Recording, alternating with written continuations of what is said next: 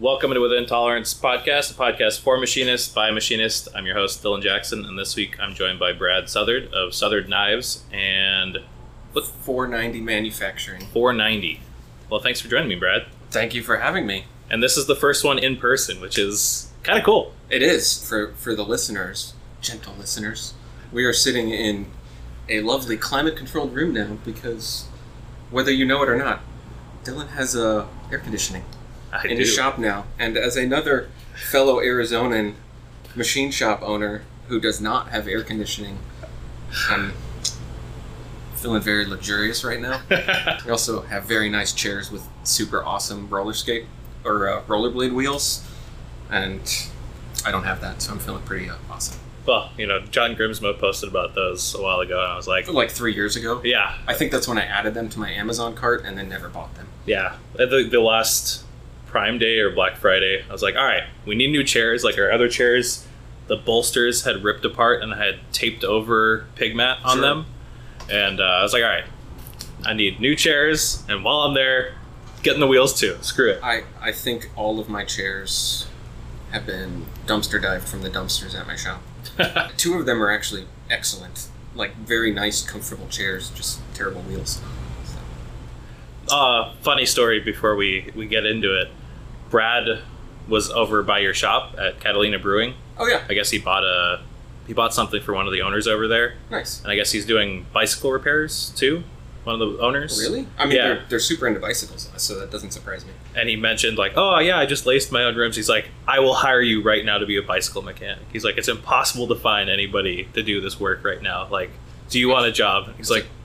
I should I should walk across the street or, or, or my parking lot and say, hey, I can I can also I can also do that. yeah, yeah. Um, although I haven't built a wheel in ten years probably. You'd figure it out, I think. I still have the tools. I, I, I was actually looking at them the other day, thinking I should sell them because I haven't used my wheel stand or any of my building wheel building tools since I moved to Arizona, and that was almost ten years ago. well, speaking of the past, how did you get into manufacturing? Solid segue. Solid segue. Let's see. I to say how I got into manufacturing is kind of a confusing thing because I never intended to get into manufacturing. It just kind of slowly happened. And even if you look at my knife making career, I, I wasn't into manufacturing. It was head, it was handmade knives.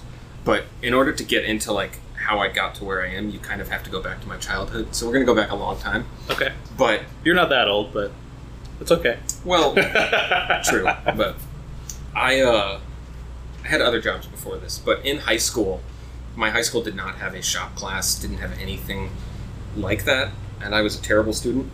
Um, I hated school, so I was doing a work study program because I wanted something interesting to do. So I did a work study program at a local lumberyard slash mill and this is back in Fort Collins, Colorado, where I grew up. And that that particular mill, like I, I was working in the warehouse, so if somebody ordered lumber, I was the guy that loaded it into your car for you. I was the guy that restocked the shelves of you know when you came shopping for the lumber. Um, and this wasn't, I should clarify, this was not like two by fours and pine. This was hardwoods. This was if you were looking for oak, mahogany, ebony. We pretty much were the premier source for hardwood in Colorado at the time. Oh wow. But the other thing that shop did, and I think was honestly the primary income and why they were importing and bringing in wood, was they did moldings. So if you, and, and shipped all over the country. So if you ordered, you know, if you wanted white oak with radial flecking and a specific molding pattern, it would go to this company and they would manufacture it. So part of the facility was this manufacturing. I, am doing air quotes now. Um, air quotes manufacturing because it was really just two or three guys. Th- There was another mold shop on a separate location that did huge bulk orders of the, you know, the, the poplar and the the maple and the just plain red oak, the the basic stuff that you would find in Home Depot in your local big box stores. Um, Gotcha. but in this shop, it was the more custom, smaller runs.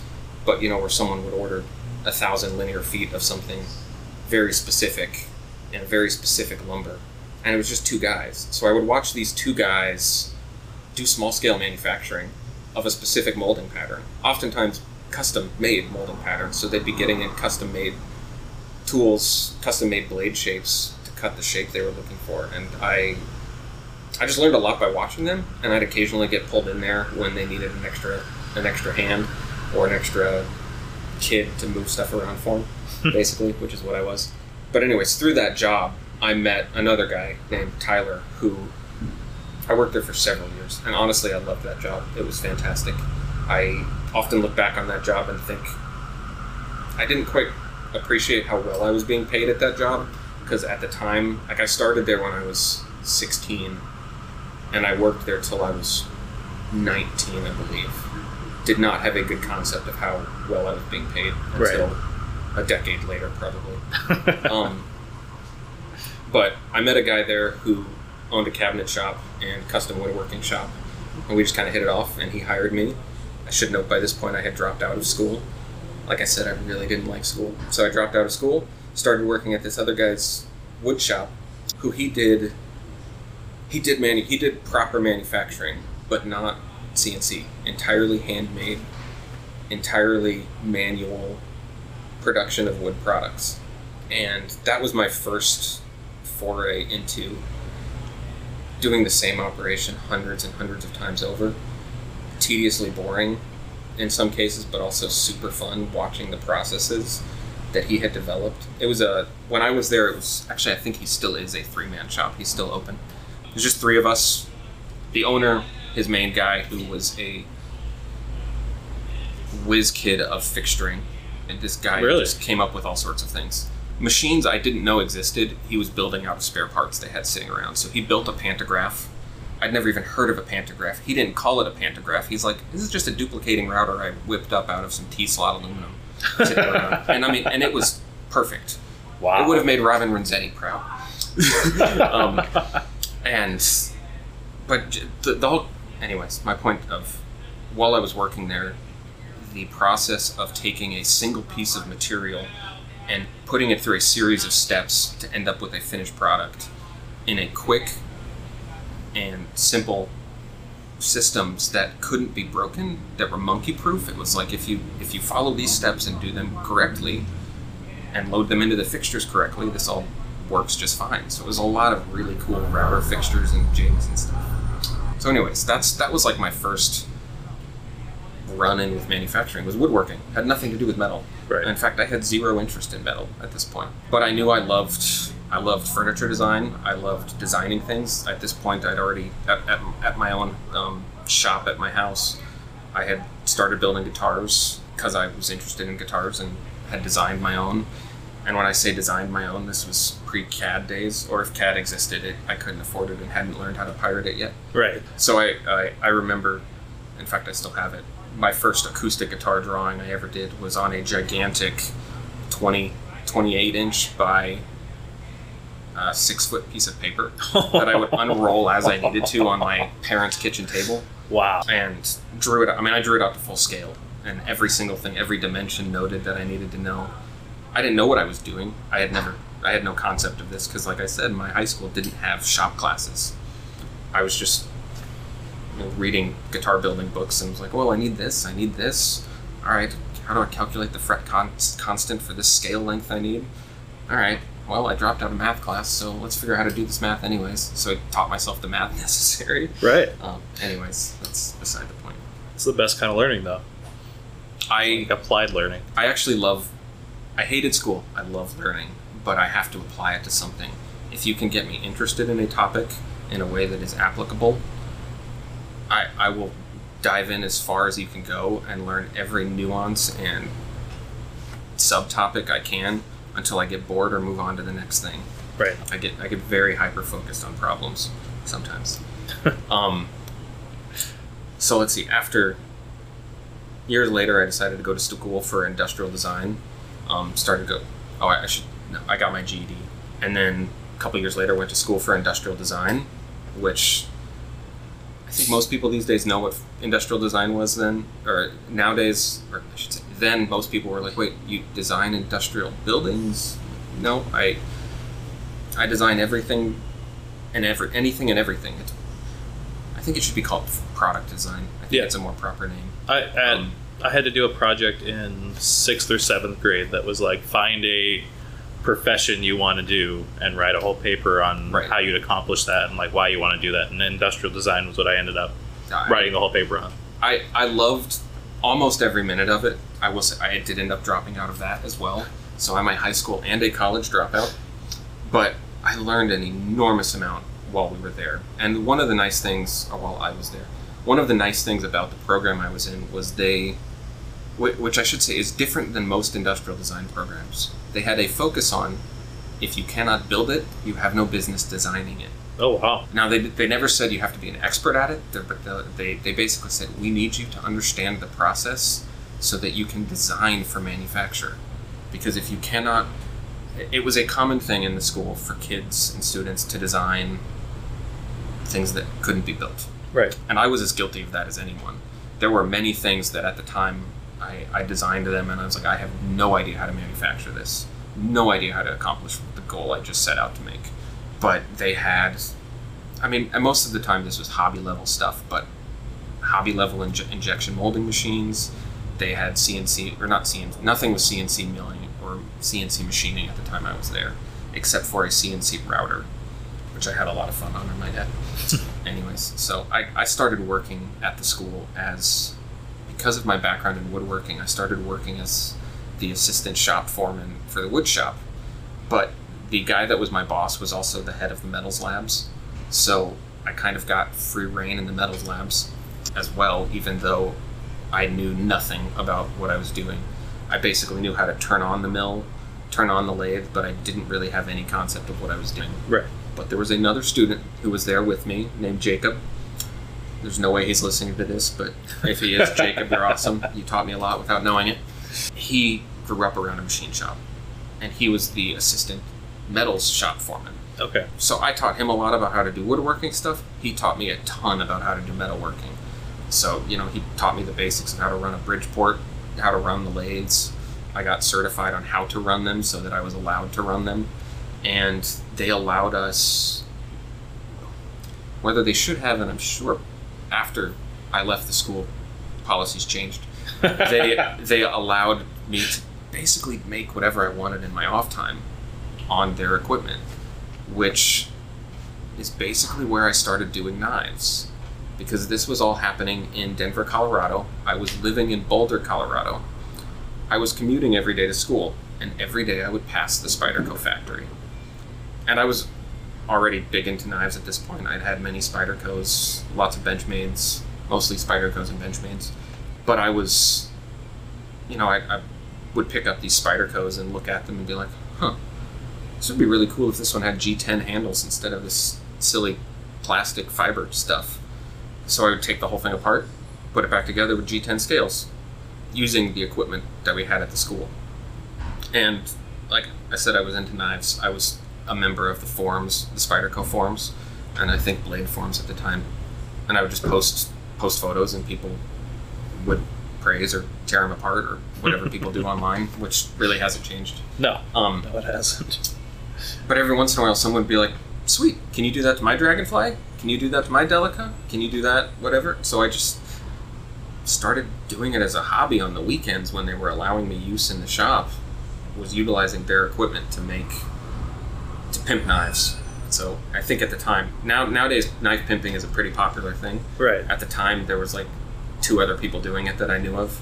But that was my first foray, foray into knife making, which that certainly wasn't knife making, but the concept and the, the practice of taking apart a bunch of different knives and putting them back together, and for the most part making mistakes along the way, and then having to figure out what I screwed up, why they weren't going back together to, the right way, being like, oh, it's because I accidentally drilled the hole at 91 degrees instead of 90 degrees so it's not lining up correctly and it's canting the blade, which is making it shut sideways. And I just learned a ton by taking apart knives. So I started making. So then, of course, I, you know, next step logically is, well, they've got these cool knives, but they've all got this stupid, ugly hole in them. Even though I love, I, I should clarify, I love Spyderco knives, but the the hole is ugly. Even though I think the function of it is genius. Yeah. Oh Um, yeah. Well, I mean, we're both carrying Spyderco knives. We are both carrying Spydercos today. that was not planned. No. But I lost track of my thoughts, which is fine. So you were making First time. you were making you're pimping knives, I was pimping knives. and then the next step I'm, I'm guessing was to make your own knife. Yes, of course. So of course I designed my own first knife, tried to make it, miserable failure. Tried again, miserable failure. And then the third one took. The third one was functional. And of course, like a crazy person, I don't recommend doing this to aspiring knife makers. Do not start with folding knives. Do not make things more complicated. Make your first knife be a fixed blade, particularly if you're going to do it by hand. If you're doing things with CNCs, which most most of you are that are listening to this are probably machinists in some sort. That's a different story. But I I did not understand the concept of tolerancing of mechanical engineering. I didn't know any of I had no idea what I was doing, which meant I had no idea what I was doing wrong. I Right. was literally just sticking holes in things, making them pivot and move, and then solving the problem that I created afterwards by reverse engineering and being like, oh, okay, this is what I did, this is what I did. Because the school had zero inspection equipment, and even if they'd had it, I wouldn't have known what it was or how to use it. Right. Um, right. Right. Well, I, even for an expert machinist, like you've shared a lot of things with me about proper knife building. You know, like the the pivot on the lock bar and stuff. It's not normal tolerancing. Like it's it's a different way of designing and Yeah. feel and all that. And like I think anybody who listens to Business of the Machining too and hears you know John Grimsmo talk about like moving the lock bar insert or whatever like a few tenths and getting different feels. Like it is Yeah. it's weird. I think there's this weird transition right now where a lot of knife makers are going to CNC and realizing that so much of this feel stuff can be quantified, but it's like in weird places. Like watching his video and going to Milterra and having them, you know, scan CMM all his blades and stuff was really interesting to see Oh yeah, and, where things were out. and there is absolutely there's both a need for people to quantify it, but also when you're hand making a knife, it's easy to tweak things by feel. It's easy to tweak things by eye, and you don't need to quantify it because you're just doing it by hand. So you're not you're not trying to repeat the process on the next knife. It, and that that's one of the funny things about knife making is so I, I I obviously started as a handmade knife maker. I did not have CNC equipment, and in fact, I was adamantly against CNC for a long time. Um, I, I think I successfully ruined relationships and friendships with a couple of knife makers that are still well known in the field by saying things about them using CNCs publicly, much to my own ignorance. Right. So you know, I think it was uh, so in one of your recent podcasts, you guys were talking about the the stigma of just pushing the green button and out pops your finished product. That's what I thought it was Yeah. because I had when I was at the wood shop at that school, we had a CNC router. Programming that thing was easy as cake. Like it was a breeze to program. It was a breeze to fixture because it's freaking wood. Everybody's a hero in wood, just like everybody's a hero in aluminum. It's the truth. If aluminum's easy, uh, wood is Play-Doh. Um, it, it is unbelievably easy to work with if you're compare if you're comparing it to working with metal. And I just that's how I pictured it all was by my by my foray of programming the CNC routers that we had at school. And I should say that was my first foray into CNC. CNC was programming that router. Right. I had no concept of what G code was because I never got to look at the code. I should I never it was there. I just never looked at it. Right. I never took the time to learn what it was.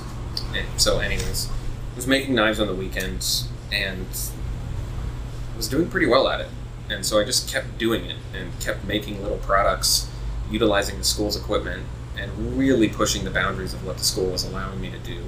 I definitely remember one time when I was I was making this product called the Rhino Pry, uh, which was one of my first mass products like that I made. I well over 500 of Oh wow. um, that I used. This is this is where the hypocrite comes out because I was bad mouthing CNCs, but utilized water jet to make them a priority, pri- um, make the majority of this product. Um, at the time, I didn't see a problem with it. I I didn't I didn't have a concept of. I was too stupid to know what I was doing. But so I was making these little titanium parts on the Bridgeport there. Like I, I'd get the water jet blanks and then modify them on the Bridgeport. Mhm. And I was face milling titanium. And my boss's boss walks in and is watching me use the school's face mill, indexable, indexable face mills. Looking back, way too high of SFM, way too high of RPMs, and I'm hogging off titanium, shooting chunks of titanium across the room. Um, it was working. Surface finish was terrible, but that's fine. I was cleaning it up on a grinder. I didn't know what I. Yeah. Anyways, Oh man. so yeah, that that was I think the first time I had a conversation of hey hey Brad, this is not what this equipment was intended for.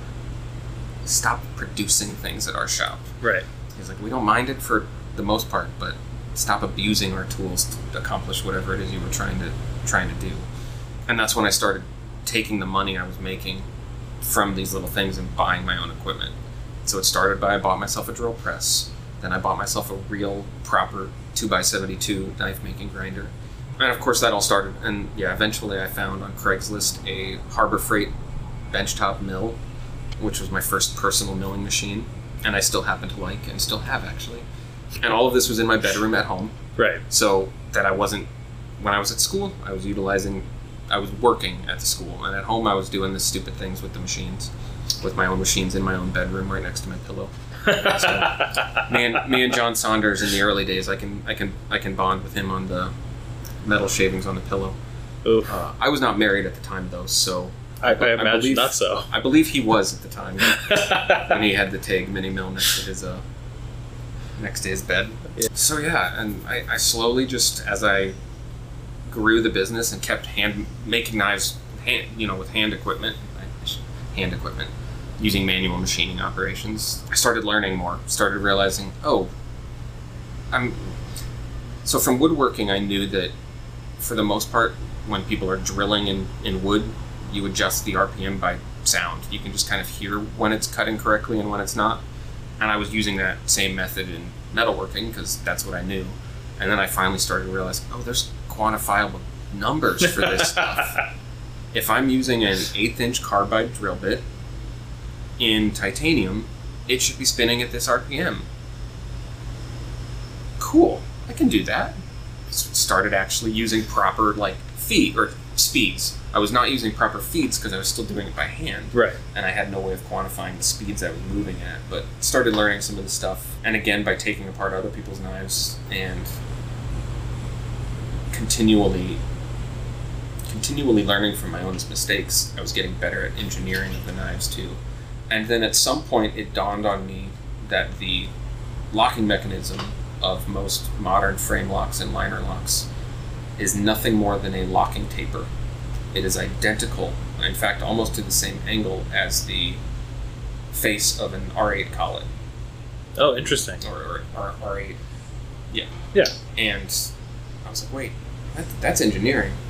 And I went and picked up some engineering books from the library and started studying locking tapers and how they functioned. And like, my knowledge went from nothing to whatever those books contained in like three days because I think that's how long it took me to get through those books. Okay. Um, and I just started realizing I didn't, I had no no concept of what I was doing before that, and all of a sudden I was learning a little bit about tolerancing. I was learning about the actual movement of materials and locking angles, and then at some point somebody somewhere said something about the teeth.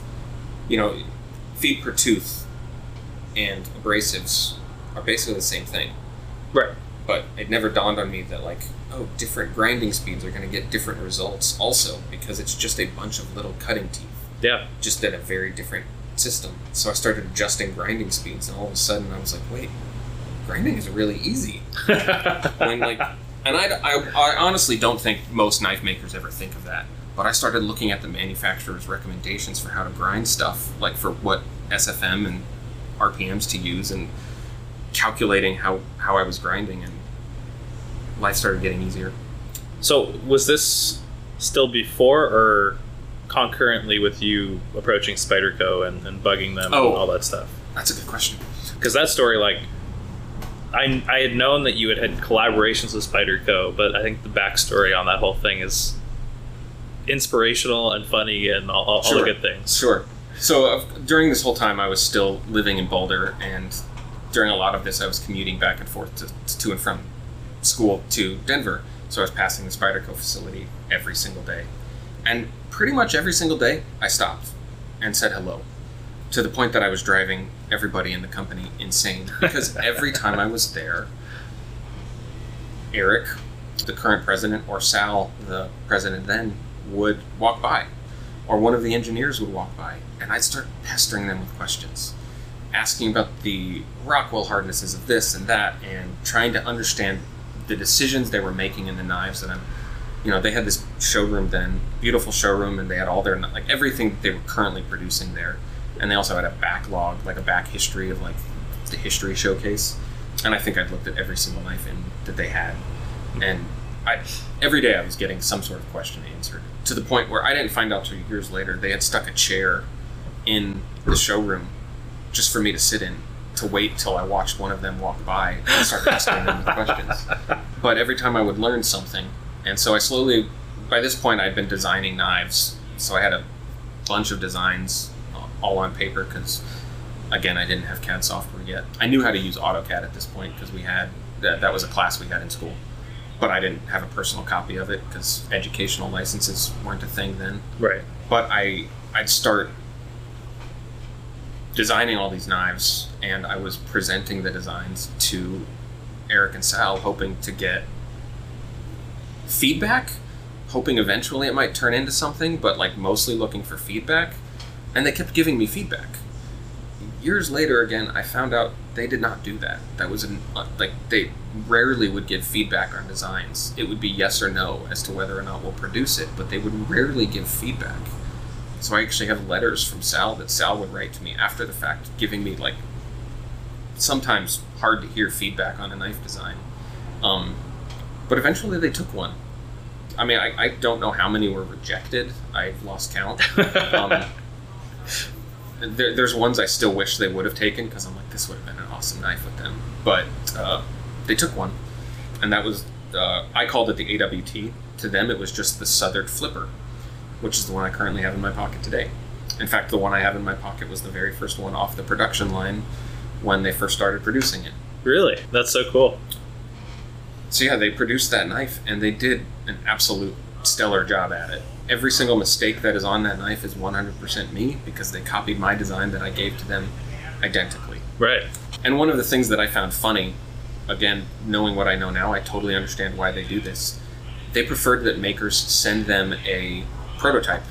They want a physical object. They could care less about your drawings, they could care less about your engineering specs because, shocker, knife makers have no idea how to do engineering and tolerance.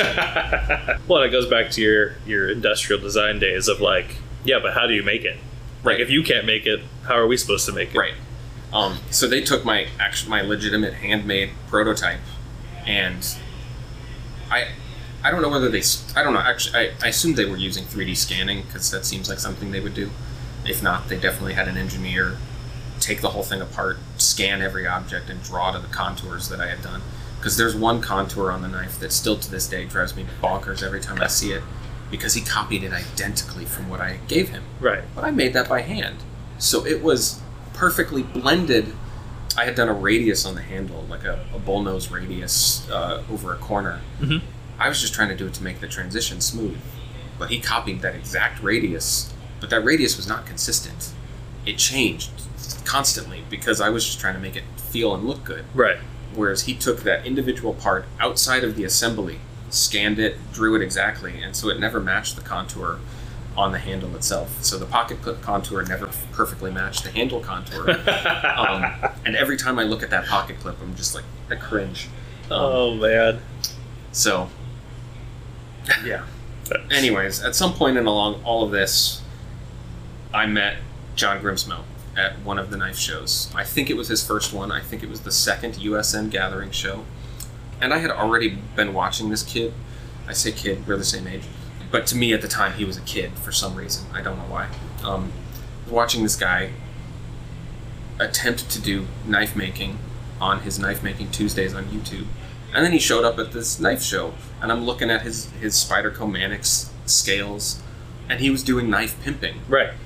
which by this point I'd kind of stopped doing knife pimping. I'd been making my own knives long enough that I didn't have time to do knife pimping, even though I still enjoyed it. But I'm looking at his parts, and I'm like, these are these are they seem terrible to me, but Like, but they're done entirely on CNC. You didn't do any handwork on this. Huh. And it just like dawned on me that like, wait, you mean I don't have to hand cut this out with a bandsaw or grind all the material away? I don't I don't have to treat the material it, it it never clicked in my mind that the same processes I had been using on CNC routing using the routers at school could also be done metalworking Right. until I was physically holding his products. That's And- interesting. I had no idea that the influence went that direction. It, in the CNC machining realm, it definitely did. Yeah. And we became friends. We just started talking, and he kept asking me all these questions about knife making. So I was teaching him everything I was learning about knife making and about locking tapers and how different tolerances that I had begun to quantify because I had by this point started to quantify a significant number of tolerances that I was able to quantify. And of course, I'd also gotten a lot more tools by then. By this point, I had a real mill, surface grinders, multiple other grinders. I, I'd been slowly adding to my equipment selection of my own. And he started getting me into CNC machining, and I started watching John Saunders videos about the same time, which I think was still Taig days for him. Right. But I think both of them got a Tormach about the same time. And and I was like, hey, I could actually afford one of these machines. This I could actually make happen. Fortunately, I guess, did not end up buying a Tormach mill, but a buddy who would be great on this podcast, would be entertaining. Jason? Jason from Prometheus Design I'd or love to have darksucks.com. Yeah. He makes awesome flashlights. Mm. I guess currently in my backpack. I just looked down in my pocket. It's not there, which is where it normally lives.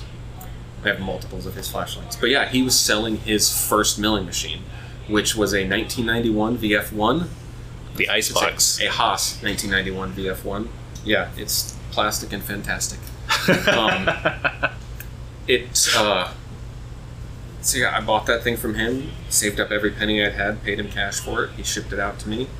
I had no idea i'd never even turned on or seen in person a vmc and this thing showed up at my door and i'm like kid in a candy store. I've never been so excited. Turned this thing on have no idea what i'm doing. Got it hooked up got it leveled out you know got it I, for the most part set it up myself got it ready to go but i did have a haas tech come out and just check it out. So he did a bar ball test on it just because he was there and had it with him. So, and it was holding awesome tolerances actually for what it for a 1991 VF1.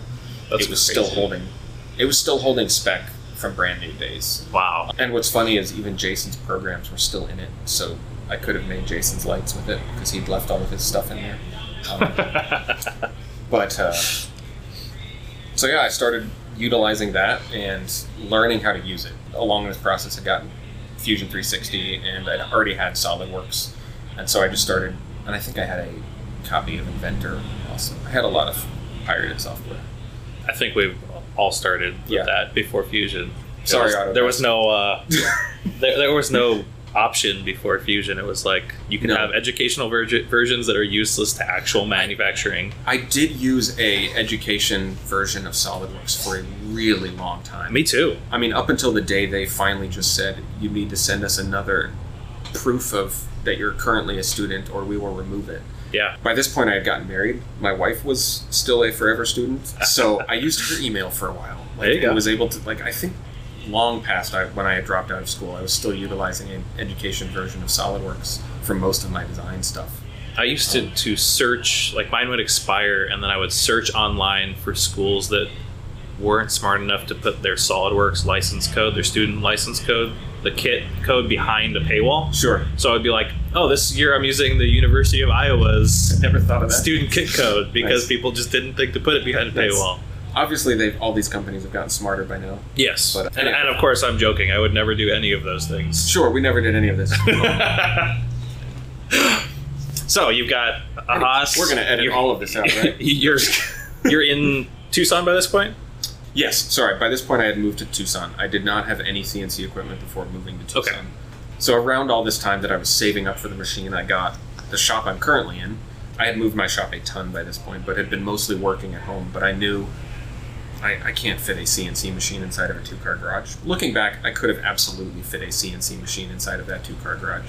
It had super high ceilings. It was awesome. Um, but it was a rental, and I couldn't. Th- th- th- there wasn't power, Right. Like, and I spent every penny I had buying the machine and buying the first few end mill holders and collet holders and ER, you know, the basics to get the machine running, and then spent every penny left I had on a Haimer so I knew how to find the part. And I think I bought a couple Kurt vises at this point, but like I had no money left, so I was like, I can't afford to buy a phase converter and all that stuff to run this at home, much less my landlord would have.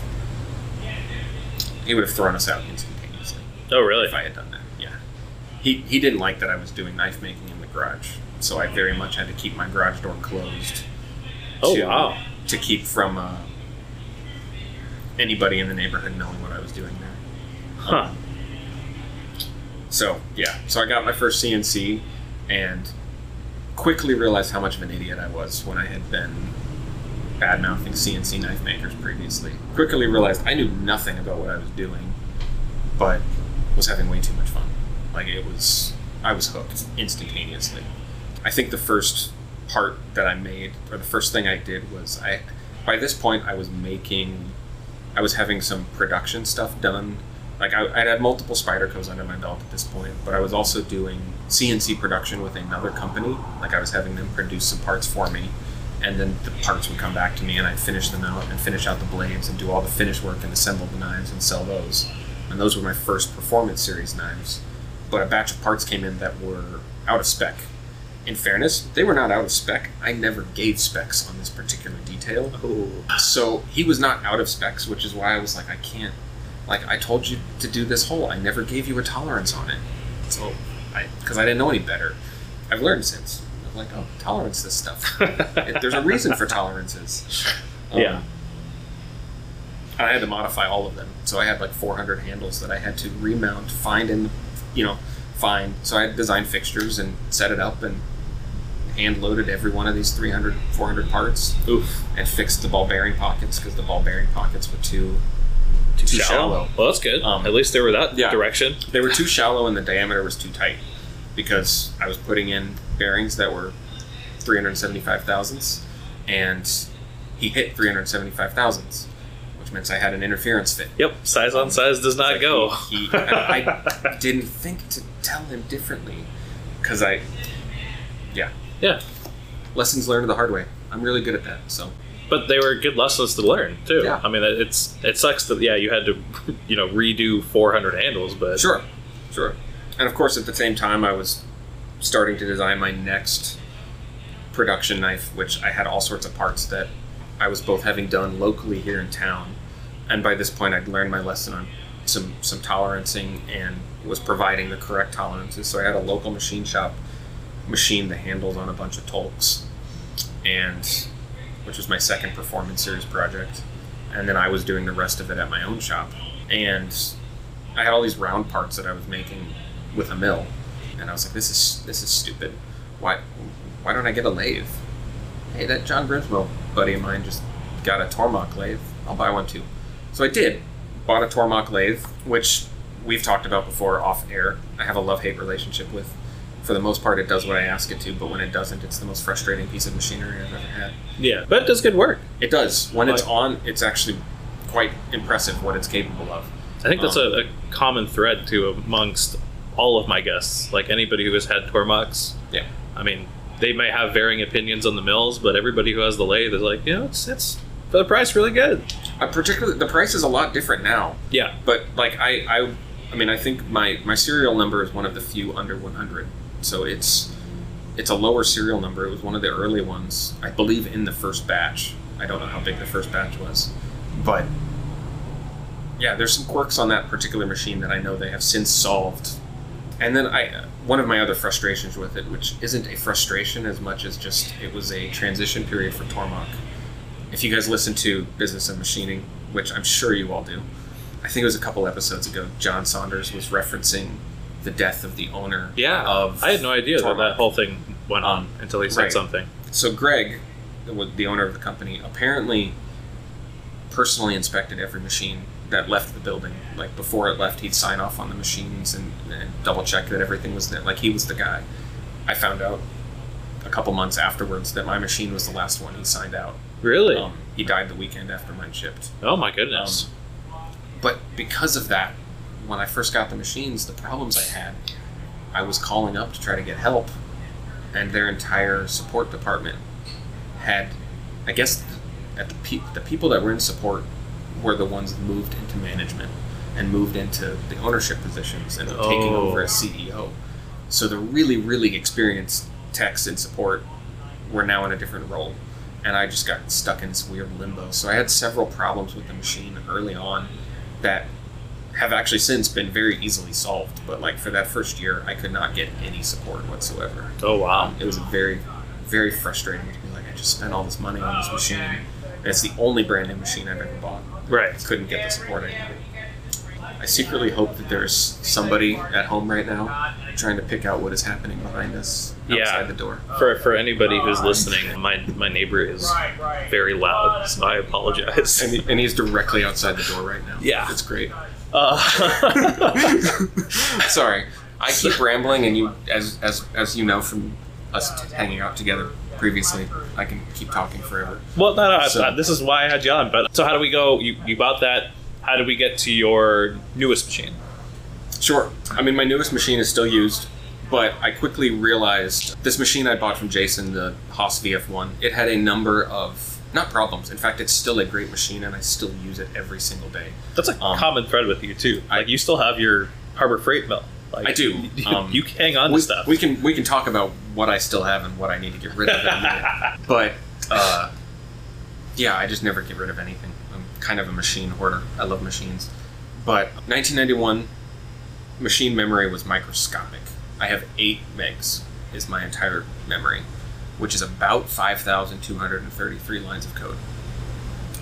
I say about. It's exactly. Um, yeah, that that machine over there, I'm pointing towards the Kitamura, has a 512K. So Nice. eight megs would be amazing. Maybe it's only eight. It's I don't even. It's it's silly small. It's five thousand something lines of code. It's a silly That's small nothing. amount, Yeah. which meant 3D surfacing couldn't do any of it. Right. Couldn't. I mean, I, I just couldn't do a lot of things that I was like wanting to do. And as as I referenced earlier, the school I went to said don't design anything you can't manufacture. So I had all these like by this point I was really into the computer and the CAD, and so I was designing all these things, figuring out how to machine in the computer things I could not make because I could never get brick machining to correctly work on this. It would always get stuck in the buffer somewhere, and I would lose generally at around 20,000 lines of code every time the machine would error out in some way. Oh wow. Um, and I've still never figured out how to solve that. Huh. But what it did get me really, really good at was manually editing code, because I could I figured out there's a bunch of silly excess code that the post was popping out that wasn't necessary. I have since learned how to edit posts to cut that stuff out. So I have my own post that I created for this super old Haas that cuts out a bunch of extraneous codes that are unnecessary to keep programs really small. But I've also just learned how to program and utilize smoothing and when to utilize smoothing, when not to utilize smoothing, Oh yeah. when to utilize different techniques to, to lower the size of the file so that I could actually run it on this machine. Oh yeah. Um, like sub programs, smoothing plus Oh, yeah. tolerance values. Yeah. Absolutely. I, I can know those for sure. you can yeah when you start manually editing code it can you can learn a lot of things and along along that same lines I, when i bought my tormach lathe tormach did not have a post out for the machine yet. They had a we'll call it a beta of a post. It was completely non-functional um, it only worked if you had the gang, gang tooling machine. I bought the lathe with the turret. It did not work for the turret. Right. so I had to learn how to. I basically like was utilizing Fusion to spit out the basic code, but oftentimes I would have to go in there and manually edit it to make it do what I actually wanted. Right. So I know like some people give J- uh, John Grimsmo a flack, and I know John Saunders does for handwriting lathe code. I got really good at handwriting lathe codes, and Well, so I still to be honest, lathe code. Most lathe people I know write their own lathe code. It's really easy. Like I, I, I know very few people that just take cam posted code and run with it. Like, Right. so it's it sucks that that's the case. But like I, I've yet to see a lathe program come out of Fusion or HSM or whatever that you're like, yeah, that looks great. Let's run it. Like I- maybe Part Maker with a really good post. Fusion's got some now that, that it can do it now with the Tormach, where I can spit the code out the way I want. Right. But even then, I still go in and like manually tweak bits because I'm like, oh, this is this lead in is silly long. I don't need it this long. Right. I need this. The things that, in some cases, it's things that would take me longer to go find the setting in Fusion on how to change it than it will to just manually change the code. Right. So, Yeah. um, and then particularly when like a lot of the parts I was making, I was doing duplication. Like I was, I was, I was using uh, automation. Right. Bar puller. Totally lost track of my words there for a minute. Automation. So yeah, I was using a bar puller, and so like Fusion can't do that. Right. It can't. It can't. So you'd have to program program the bar puller manually and set up how many times you wanted to run and. And this is where me and John Grimsmo definitely became friends because, like, we were already friends by this point, but like, we just started talking macros back and forth and like, wait, how do we set this up so that we just type in the number, like, type in the how long the bar is. It tells us how many parts can be made out of this bar, and automatically sets the program to duplicate that many times based on what number you just input. Right. Yeah. Yeah. You guys are both big So macro B nerds, Yeah. and I love it because like Well, that's something I need to get more and more into. that was probably hands down the reason I bought my newest machine. Which wow, that was a very long way to get there.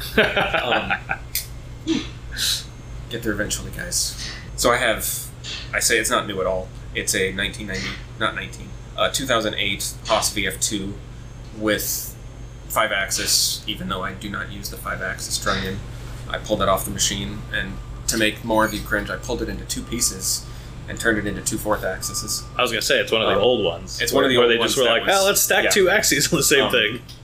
But I, I bought this machine from a jewelry shop that did titanium machining, and uh, they were making rings and stuff with it. So they had a trunnion on it, Right. five axis, and I was just like, I, I don't need this at the moment. So moment, the day I got the machine, I bolted on two Pierson pallets and have never looked back. Those things are fantastic. Right. But it has probing.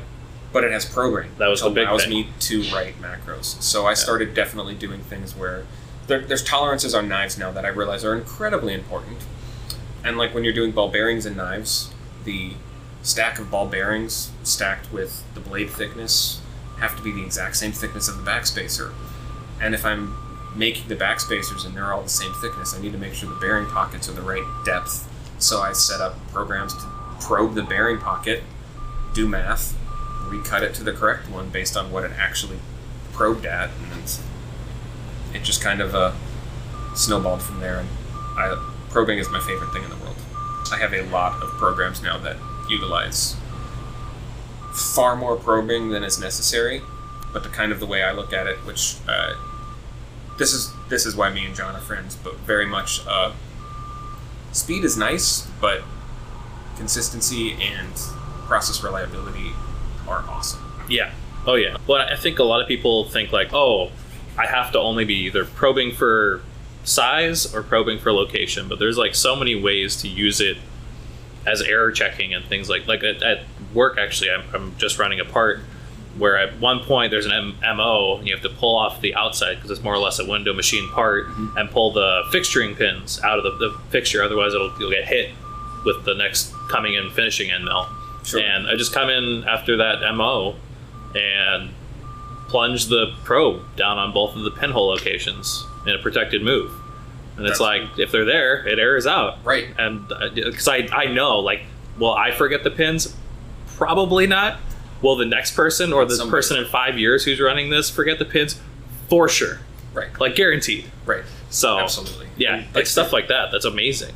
Yeah, and there's like a lot of so a lot of a lot of listeners are going to cringe at this point. But so I did I did my first two performance series projects were done. The first one was done almost entirely out of house, and I did final finishing and assembly. Second one was done half and half, where I did half the manufacturing. I had somebody else here in town do the rest of it. And then the, the third one, which is onto the mini Tolk, I pulled entirely in house because I was tired of dealing with the frustrations of other shops which really most of my frustrations with other shops solely comes down to my lack of knowledge and how to communicate with machine shops which i did not know at the time Yeah. i now realize any problems i pretty much have ever had have been due to me not defining tolerances as tightly as I should, or being too loose on them, or almost entirely due to my engineering failures. So, So you mentioned the Tolk. What what is your current lineup, and then how does your business currently proceed? Because you're not really doing performance line knives anymore. I during most of COVID, I kind of stopped doing the performance series projects because I was having a hard time finding materials for one. Okay. And then I my hours working. I mean, that was just kind of a, a COVID thing. So the performance series mini Tolk in particular is coming back very soon. Oh, Um, I also have a couple of new version, new knives that I'm working on that will come out as performance series projects.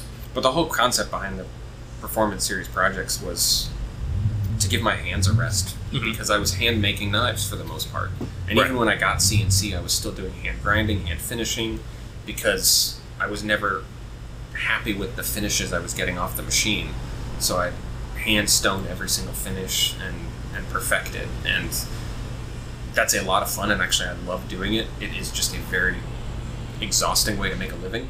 Yeah. Well, I mean, I remember the story I tell to people when I'm talking about like your your level of perfection is when Brad and I came by the shop and you were showing us that pearl inlaid, and you were like, "Yeah, this one's scrap." And we were like, "Why? It looks so pretty." You're like, "Well, there's that tiny line there," and like I couldn't see it until you like physically pointed it out to me, and then I was like, "That's enough to scrap." You're like, "Oh yeah, yeah, yeah. That's." I still have that one that one part sitting around. and it was gorgeous. Like it, it to me was more than perfect for a knife. But you could see it under a microscope. Yeah, yeah, yeah, exactly. You know what I've never done to one of my knives? Look at it under a microscope. I wish more of my customers were like you. I have definitely had customers send knives back to me saying, when I look at this under 20 times magnification, there's a scratch here. And I just makes me want to pull my hair out. Um, it's amazing I'm not bald. I will say, of most of my customers, they're fantastic.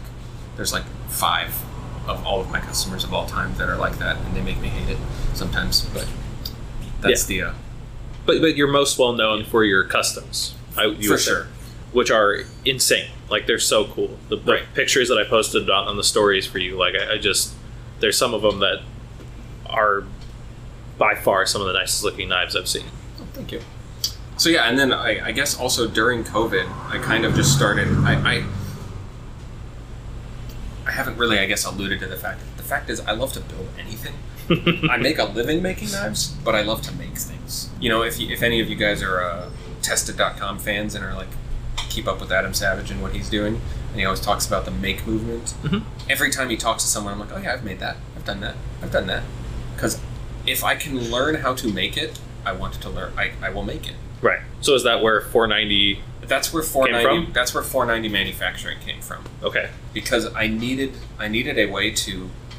I, I kept coming up with projects that I'm like, this actually might have market potential. Like, like I was making them for myself, and sometimes I'm like, ooh, I could sell, you know, dozens of these. Um, maybe I can find those other dozen people that want this stupid thing I just made for myself because I wanted it. And so I started 490 manufacturing just as a silly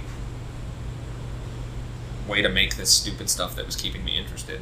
Because that is one thing. Like I've now been making knives for 14 years, and I love the manufacturing side of it. The more and more I've done it, the more I have fallen in love with manufacturing, and fallen out of love with making knives. So now knives are just a tool of enjoying manufacturing. Even though I still love knives, just not not in the same allure I had when I first got into it and the obsession with it. right. Um, so I just love manufacturing now at this point, and I needed a way to make other things that had nothing to do with knives and a business to market them. Now I'm terrible at marketing, which is why I like at 490 Manufacturing has like 200 followers. But you you've done pretty well with it. I mean, your you your biggest product has been guitar knobs, Right, right. Um, and it, you're constantly telling me how you're sold out or having to make more. And I, uh, I that was a product I started making because I wanted a higher quality guitar knob that I couldn't find, um, and I'm like, well, I got this cool lathe, I got some skills. Let's see what I can come up with. And then I was like, well, if I'm gonna make three for my guitar, I might as well make thirty and just see what happens. And I stuck them on Etsy, and they sold. Yeah. I was like, cool. I guess I'll make more. All right. They made more. They sold. right. And I'm like, well, let's come up with some different variations and different sizes and different things. And all of a sudden these stupidly expensive, extremely difficult to make guitar knobs. I was I was selling hundreds a month, Right. and it basically is what keeps my lathe busy full time. Like that that's all my lathe does right now. I can't. Oh, I guess yesterday I made knife parts on it, Um, but like every once in a while I go over there and make some spacers and pivots and things like that. But for the most part, it's making guitar parts. yeah, Um, that's insane. and that's something I'd love to do more of. I wish I had more time. That's the one problem with being a one man business at the moment. And I guess that's something we didn't cover is that at various points I've had employees working for me and doing stuff like that. So my business has grown and shrunk at various different times. Welcome back, guys. So we had a little bit of a mistake last week. Uh, my computer stopped recording about halfway through the episode, so we got through Brad's backstory and then missed all the good stuff from the second half. So if we repeat anything this time, forgive us. It's been a week, and we're just gonna jump back into it. So thanks for joining me again, Brad, for two weeks in a row. I appreciate it. Uh, absolutely, and hopefully this time the the audio is crisper, clearer, less. Uh, yes, less cars backing up in the background. yeah, cars, saws, you know what? When we both got there at the shop yesterday or last week, it was like great audio. There's nobody there working yet. And then it seemed like the second we hit record, everybody was like, all right, time to move every single truck, cut all the wood, and start working on all the cars. And let's make sure to you know talk to as many customers about their cars right in front of the store as loudly as possible. Yeah. Even it's in- been informed that's just uh, that's just John, and that's awesome. Oh yeah. Yeah. Well, I'm trying to think uh where we were at, but uh, we we know how you got into manufacturing. We know what your company's doing. Maybe what what's been going on this week before we jump into uh questions. You know, what have you been working on? I, I know you posted a couple cool things. Sure. I this week I've been I've been working on a, a new batch of customs. I say batch because it's not. I don't tend to batch customs, but as anyone with CNC machines know, you set up something once, it's a lot easier to just do it twice or three times because you go through all the effort of doing the setup and uh, programming. It's, it's yeah, it's just a lot easier to do it multiple times. And I had two customers that ordered the same model, so it was just like, eh, let's just make both of these at once, and I might as well make a couple others at the same time just to, to sell on the side. So I've been working on those. Uh, this week, uh, we'll, we'll, we'll say yesterday, I spent most of the day surface grinding those in because I, I surface grind them soft to almost nominal thickness and then heat treat because I want the final flatness and tolerancing to come in after heat treat because for one, they dimensionally change ever so slightly in heat treat. Um, generally marginal enough that it doesn't matter, but it is a thing. It does exist. So I, I tend to final up the pivot sizes, various details, and then heat, and then surface grind after heat treat. But uh, what should have taken like 45 minutes took me like four hours yesterday because half of the blades I was doing were Damasteel, Oh, cool. which for those of you that don't know, because I'm I sometimes I talk as if I'm talking to all knife makers or knife junkies, and I realize most machinists are not knife makers. So N- um, no, but I will say I think the Venn diagram of machinists and knife owners or knife enjoyers does overlap quite a bit. that is probably true. That, that's probably quite true. So the surface grinding of Damasteel blades is something I have not yet perfected. They tend to warp on me. Oh, really? Are, when you are surface grinding thin material anyways, particularly thin 400 series stainless steels, they tend to move anyways, ever so slightly. But, you know, when getting the right stone, coolant, cut speed, you know, feeds and speeds, you, you, you can manage it and mitigate it. And I've gotten it to the point that with a handful of steels, I, I can do it very predictably and I know exactly what's going to happen as long as something doesn't, you know, as the moment something warps mid cut, it starts getting worse because it tends to warp into the into the wheel, which is a very bad thing. Um, right. Oh, and not to cut you off, but I did cut you off when you were describing what Damasteel is, you know, a, a pattern steel for anybody who doesn't oh, know. that's okay. I am easily distractible. Yeah, I, I would have distracted my own thought process. So yeah, Damasteel is many people have heard of Damascus steel, but if you haven't, that it is two different alloys of steel forge welded together in a pattern and then folded and, and forge welded. steel is kind of like a brand name Kleenex. It is a Damascus steel. It is a specifically stainless Damascus steel out of Sweden. It is absolutely fantastic stuff. As far as the stainless steel Damascus steels I have used, uh, theirs has the best edge retention. Okay. Um, they have the What what alloys are there in there? RWL34 is Okay. the main one, which is basically a excessively clean version of CPM 154. Oh, really? And then the other, oh, P, I can't remember the last, the other alloy. It starts with a P. I should know this considering how often I use Damascus steel. Is it like a Sandvik chemistry or something? You know, I actually don't know much about the other alloy, which is why I can't remember it. It's not an alloy I have used in a homogeneous steel. It's not one I've used all on its own. Okay. I have used RWL 34. It is seriously the cleanest steel I have ever worked with. Um, Yeah. Well, I, I think a lot of listeners will know that as, you know, uh, from John's Grimsmo's knives. Like, I think all of them are RWL, Yeah, except for his Damasteel ones. Yeah, it's honestly, if it were easier for me to get, I'd probably make it one of my standard. Just I'd use it all the time. But coming from Sweden, it gets a lot cheaper when you start ordering it in bulk directly from them, and it also just takes a while. Right. So I don't tend to work with them because, for one, I like using US made products when possible. But it is it is, I I have worked with very few steels that polish and take a take a shine quite as nicely as RWL 34.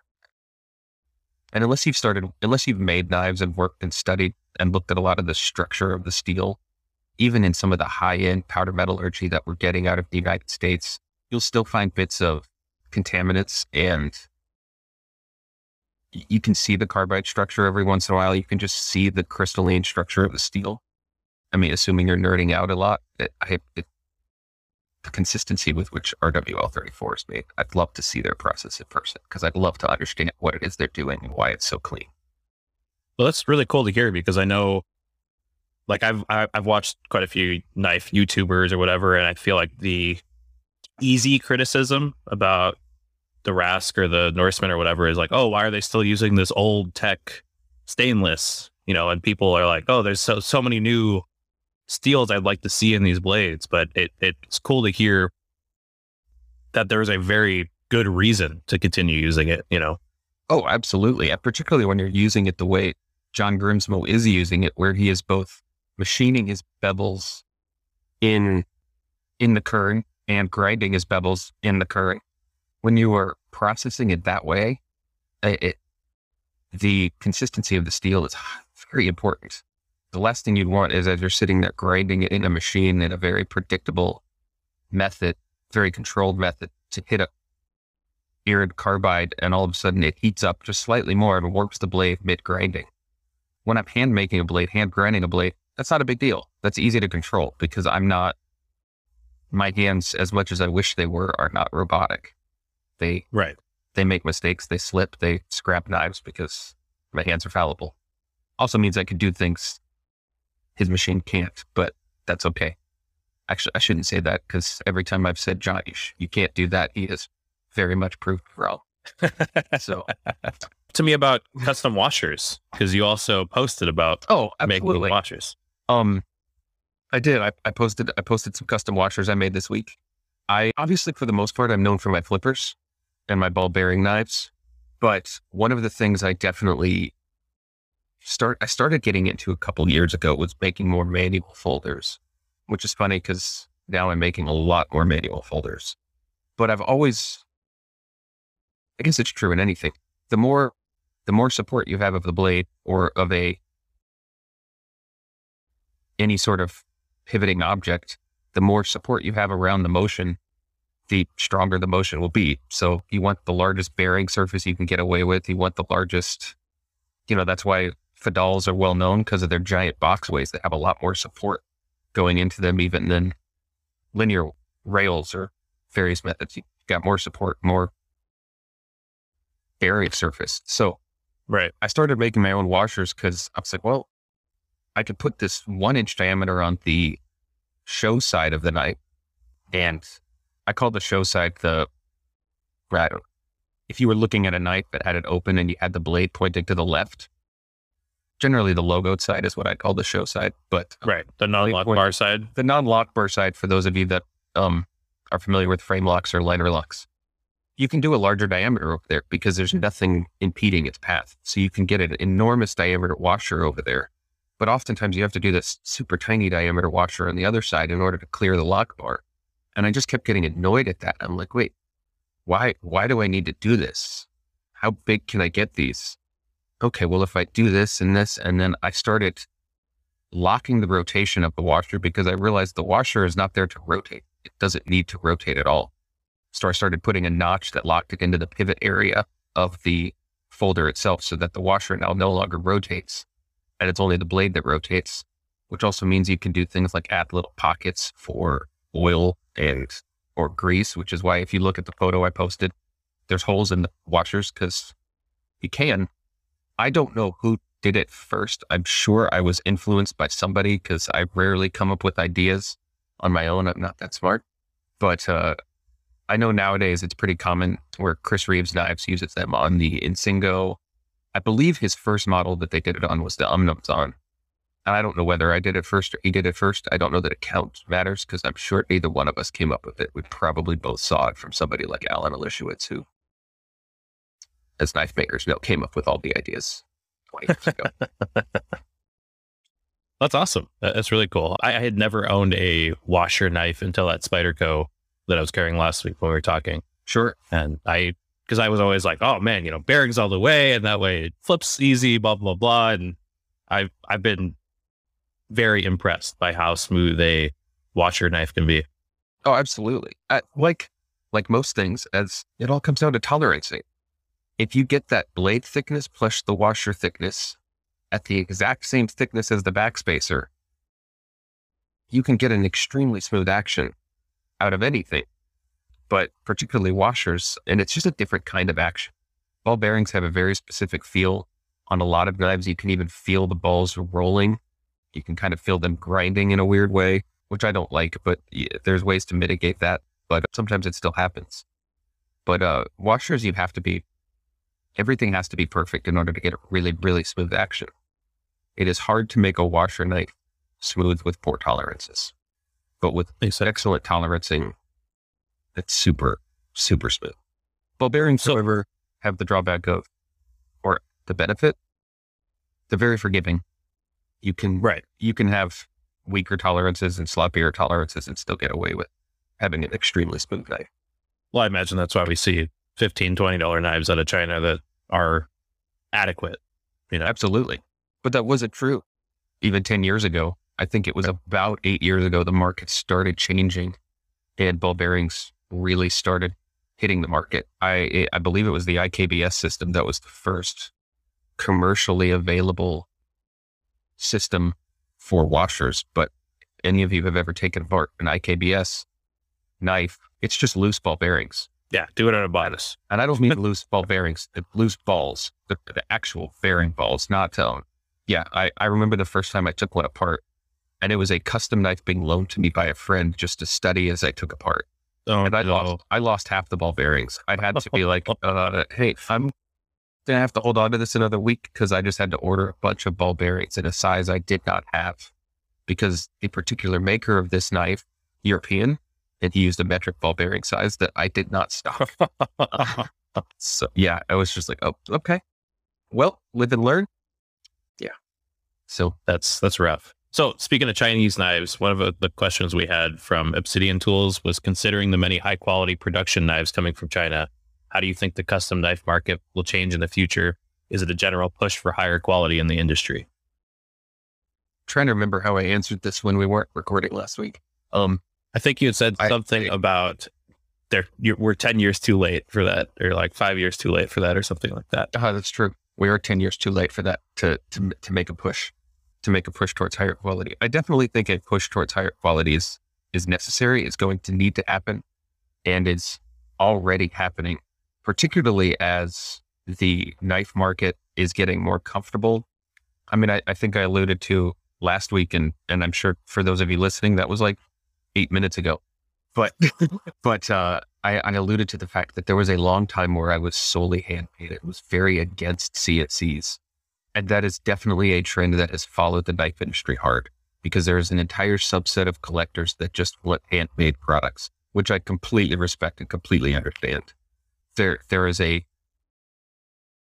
there are some amazing artists out there that can do stuff with their hands that it, it just boggles my mind what they do being manual machining or entirely just handwork. Before we started recording, we were talking about the musical instruments that are sitting behind us. The the the guitar that is just above me, that the the one that does function, was made by a guy in Tasmania. He builds it entirely with hand tools, not just wow, not just yeah, not not just manually, entirely hand tools. So there's videos of him on Instagram hand sawing the wood, and I'm just, I, I, it's mind boggling what he is capable of doing in a completely exhausting way. But yeah, there's something very romantic about that, like uh, you know, harkening back to old times and, and all that. Absolutely, there's there's a there's a beautiful artistry to it. I was very much in that category a long time ago. I say a long time ago. This eight or nine years ago, I was very much in that category before I kind of turned a shift in my mental thinking of, I can't make a living doing this way. To get back to the question, which I very much steered off course there, the market has over the last decade become much more comfortable with CNC made products, and particularly with custom knife makers utilizing CNCs.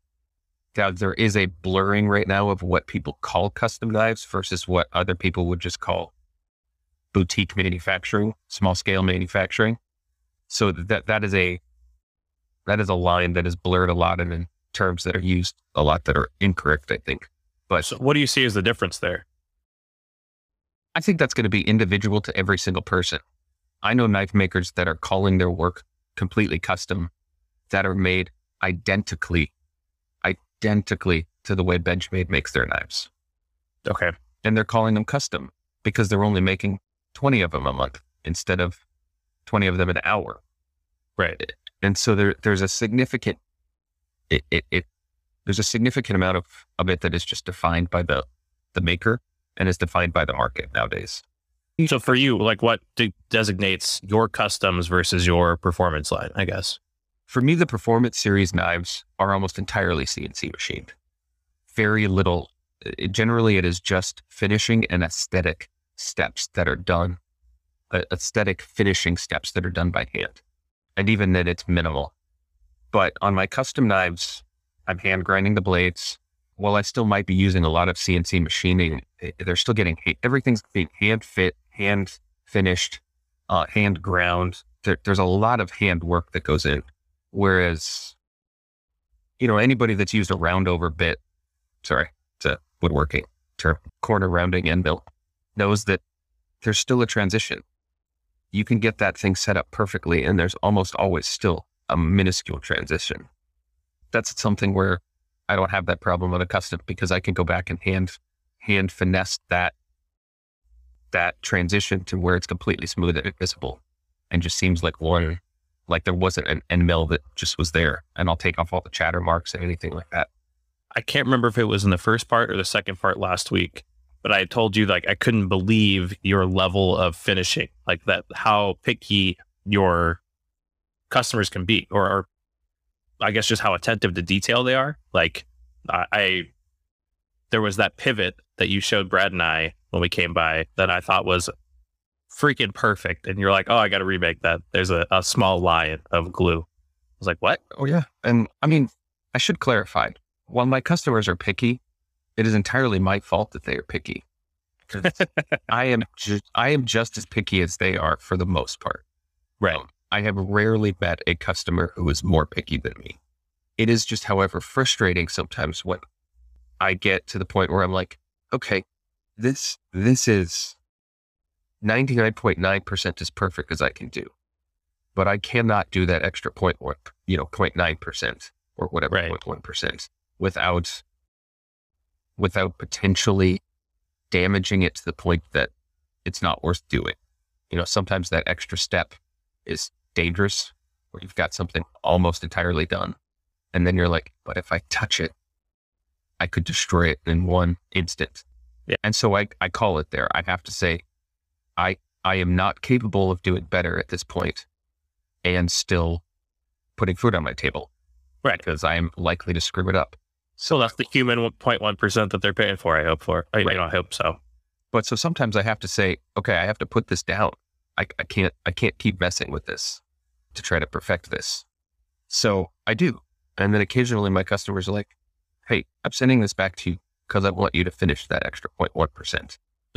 And I'm like, but, but you couldn't have even seen that unless you looked at it with a microscope. Yep. Well, well, I Well- look at it with a microscope.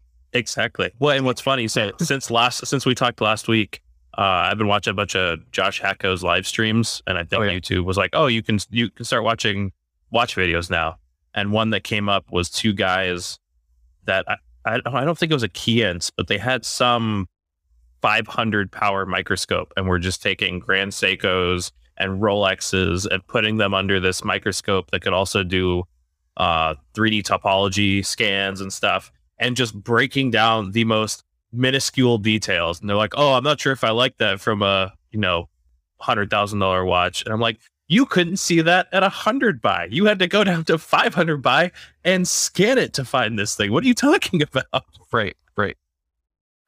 And most of my customers are not that way, but like I do look at them that way. I want to know every flaw, every single. I guarantee I know more about the flaws on my knives than any of my customers do because I have never made a perfect knife. I just always strive to make the knife I made yesterday. Sorry, messing up my own line. I always strive to make the knife I'm making today better than the one I made yesterday because every time I make something, I learn something from it. I learn a new step or I get stronger at doing that operation. You know, a lot of people are like, well, how do you grind knives? And I'm like, well, grind a thousand of them. All of a sudden, you get a lot better. You get better every time you grind a knife. That's the, you know, uh, John Grimsmo was a perfect example of that. Oh, Eric does all of the sharpening for them because Eric, Eric has now sharpened. I, I don't know how many knives by or uh, John Grimsmo was made, but it's got to be in the many thousands at this point. Yeah, he's put his ten thousand hours in. But yeah, so he's he's perfected how to knife sharpen. He's he's gotten really really good at it. And Spyderco's another example of that. I don't know how many guys they have now, but at one point they had you know factory and staff of over hundred people. Three guys did all of the knife sharpening. Three of them sharpened every single knife that ever came out of that factory because they had basically scrapped so many blades. They now knew how to do it. Right. And but you know, I've ground enough knives and now I know how to grind. But I still mess up all the time. And you can tell that by looking at my scrap bin. So speaking of grinding, I want to make sure that, that your challenge is still in the episode from last week. Oh God, you I do remember what I said. Because I, really want to do it. I guess this challenge is to John Grimsmo. But John Grimsmo, buddy, when I come to Canada, we're going to do a challenge. I'm going to hand grind a custom or a knife blade in the same time it takes you to machine grind a blade to the same finish level. So that's the challenge is to is to hand grind a blade in the same amount of time it takes you to machine grind a blade to the same finish level. I can't wait. And that has better be a video. I'm pretty certain I can do it. I, as I sit here now, a week later, having thought through that um, statement of bravado, I have doubts, but uh, I still think I can. I still, I mean, this is the modern John Henry. Like this, is man versus machine. I'm I'm ready to see this video. You definitely have Oh. to do it. here's the clear difference, significant difference though. John's will do it identically. Right. Every single time, all day long, and it will not complain. I could probably do two, and then I'm like, I'm done for the day. I'm done. I'm done on the grind day. Because sometimes, particularly those roughing steps in hand grind, actually every step in hand grinding a blade is is pretty hard on the hands and arms. It can get pretty tiring after a couple hours of doing that. So Makes sense. it's like your So it's, four arms are dead. I bet. Speaking of grinding and fixturing blades, Design the Everything asked.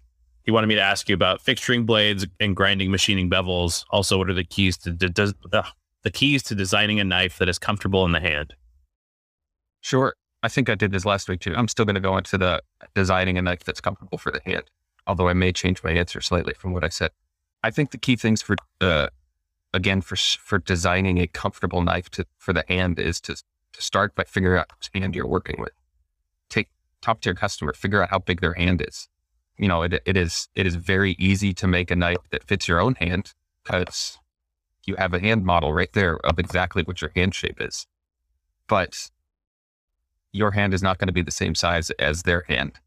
And so oftentimes when it comes to figure out where those finger grooves need to be, where the, the grip needs to rest, finding out if you have high points or sharp points is get it in the hand of your customer. And if you don't have that, find a friend that might have similar size hands. You know, my wife has significantly smaller hands than I do. And I can, if, if I can make a knife that is both comfortable for me and comfortable for my wife, I know I've got a pretty good pr- proportion of the the world that it's now comfortable and usable for. But uh, also 3D printing stuff. Draw, you know, make up a tiny little 3D model of it and 3D print it.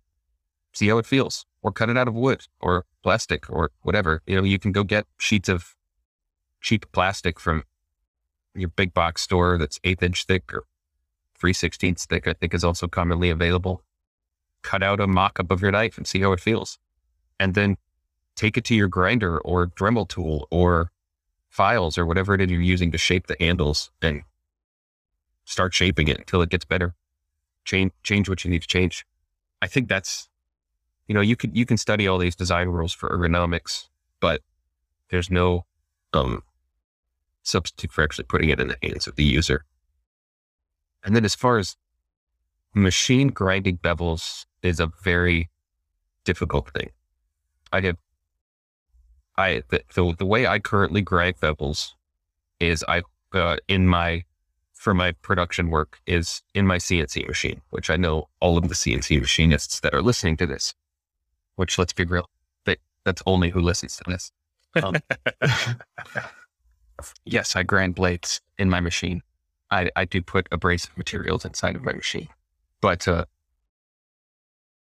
it's worth it to me then I accept the consequences of I have to replace the ways it rails more often. But that's okay. I hold my blades horizontally and at a slight angle and then grind them with a gigantic abrasive wheel. In my case, CBN, although you could use a lot of different abrasives depending on the steel you're grinding. Yeah, it's a, a frightening size tool. Like, I, I think it's it, it's funny because when I first saw your machine, I was like, man, it's too bad that you get you have the umbrella, but like, I um, I I think about throwing that tool through a double arm tool changer, and I'm like, you know, an umbrella sounds really really nice for that tool. I I still have to clear out the tools on either side of it every time I use it. Which, yeah. Uh, one of the more frustrating parts because for the most part, I never have to change tools in my machines. I have I have very much gotten a standard set of tools, and and that encompasses all of the twenty pockets of my my my Haas machine, but I have to clear out two of them or three of them every time I want to do grinding operations because it hits the other things next to it. So yeah, it's um, giant. So yeah, I hold the blades horizontally and tip it at a slight angle that corresponds to the angle of the bevel I'm grinding, and then do some a lot of CAD work and a lot of uh, simulation work to create three dimensional sketches to create the toolpath and and do the grinding exactly the way I work. And then I spent a lot of time also. One of the key things I had to spend a lot of time doing grinding, as you might imagine, creates a lot of heat. I had to spend a lot of time creating a coolant system. So I actually have a separate subcoolant system that I've whenever I'm whenever I'm grinding blades, I also add this extra coolant pump that is pumping coolant directly at where the grinding head is to basically double the amount of coolant spilling off the blade so that I don't burn blades. I didn't necessarily need that, but I was getting, I was pushing that line of having a problem. And I just figured it's easier to just, let's get all the coolant, get all the abrasive out of there. And then if you're stupid enough to do any of this, please filter your coolant. Uh, like if you have a filtering system, double it because it's not enough. I spend a lot of time cleaning my coolants and filtering it so that I do not put that back into the machine. How low of a micron filter are you using? It's a good question. I don't even remember. I've been using the same system for so many years now. I have no recollection of what it is. It's working though. So that's good. It's working. I mean, it, it's, I've got pre filters and I've, I've got like four filter systems back in, back, back to back into each other. And for the most part, I only ever have to change the filters on the first two because those are the only ones that get dirty. The last ones are just kind of there as a, just in case. But Right. I wish I knew the answer to that. I have no idea what microns I'm using here. I can't remember. It's okay. I think that answered that question. Yeah. That's a complex question to describe. Describe the grinding in a CNC machine. Well, and, and what's so cool, like I remember the first time I saw your setup, is it's completely backwards from how Grimsmo shows on his videos how he does his, Oh, absolutely. which is it's really really cool to see two knife makers tackle the same issue and come up with drastically different uh, ideas. Absolutely. There were there were some problems with the way he was grinding. Problems. Some I can't think of the word I'm looking for. Downsides? I get yeah, downsides to the way he was doing it that I wasn't willing to compromise on, that I didn't want to to dig into. One of them being that the diameter of his wheel was, you know, the, the smallest diameter of his wheel was the was was now automatically the plunge diameter of whatever the plunge line of his grinds were. So at the back of his blades, right where it where the where the bevel fades out into the the flats of the blade, he could only go so small. And I always wanted smaller than that. And I just I couldn't I couldn't get around how to fix that. And I didn't want to compromise on that. So it was just like, well, if I don't want to if I want a smaller radius there, I have to find a different way to grind. Which means take throw away everything I learned from John and watched him experience. But So was he first to try that, or were you guys developing simultaneously, or how did that work? he was definitely the first to try it that way. There is Okay. another the method I the method I am using, I I started thinking through it in my head and had drawings drawn up and had simulations done. And then talking this is one of the great benefits of knife shows. I was talking with another maker. Say I was talking with the owners of a I'm not going to mention their names, but one of the larger, really high end production facilities here in the United States. I was talking to the owner of that and just said, How how do you grind blades? I know you don't have a blade grinder because I've seen your shop tours. And there's this one section of your shop you keep very hidden. Is this how you're grinding your blades? And I just directly asked him, Is this how you're grinding your blades? And he basically said, Yep. So and I was like, okay, cool. I know this works. I know this can works because this other shop that I that is very well respected in the industry has been doing it the exact same way for a decade longer than I've been even making knives. So they they they'd proven out this process, but had been keeping it so secretive that nobody really knew they were doing it. And I guess that's still true. There's I know there's going to be a dozen knife makers that are listening to this, be like, I know who you're talking about, but uh, they've kept it secret. Keep it secret for them. They don't want to share. That's fine. Yeah, that makes sense. Or go ask that guy directly, and then he'll tell you. Right there, you go. So stepping back to the thirty thousand foot view, uh, DFM Toolworks asked, "Where do you get the inspiration for your knives?" Well, I answered this one last week too, and I'm pretty much going to be the same. I get inspiration everywhere. I don't. I don't look for specific inspiration from anything anymore because I found that if I looked at the knife industry in particular, I would just end up making knives that looked like other people's knives, and I didn't want to do that. Uh, there's no originality in that. It's boring. It's iterative, and that wasn't what I was striving to do. Not that I was ever striving to make something different. I just wanted to make something that was me, not me influenced by someone else. Right. So- yeah, I mean, it's one thing if you come across the same idea as somebody else independently, but if you like made a whole knife and then we're like, oh, I guess this does look like that knife that I saw six months ago. Absolutely. Yeah. So I I love watches. So I look a lot at watches. I look a lot at I mean cars are another one, motorcycles. there's some incredible industrial designers working in those industries, and it's fun to see what they are influenced by. As as as I talked about in kind of my upbringing and story, uh, woodworking. I love looking at what woodworking is doing. They have a lot of really talented talented artists, and it's fun to see what woodworkers are doing. So, and then I also just look for patterns in nature because the world is full of super cool patterns and super cool textures that can you can you can see that pattern, see that shape and apply it to your design in some way. So I I don't have a specific place I'm looking for inspiration. I just I just look at I just look at the world and if I see something that's like, huh, that's really cool. Or if I see something that even makes me pause, that I'm like, I don't like that, but it makes me pause and continue to look at it. I typically pull out my phone and snap a picture.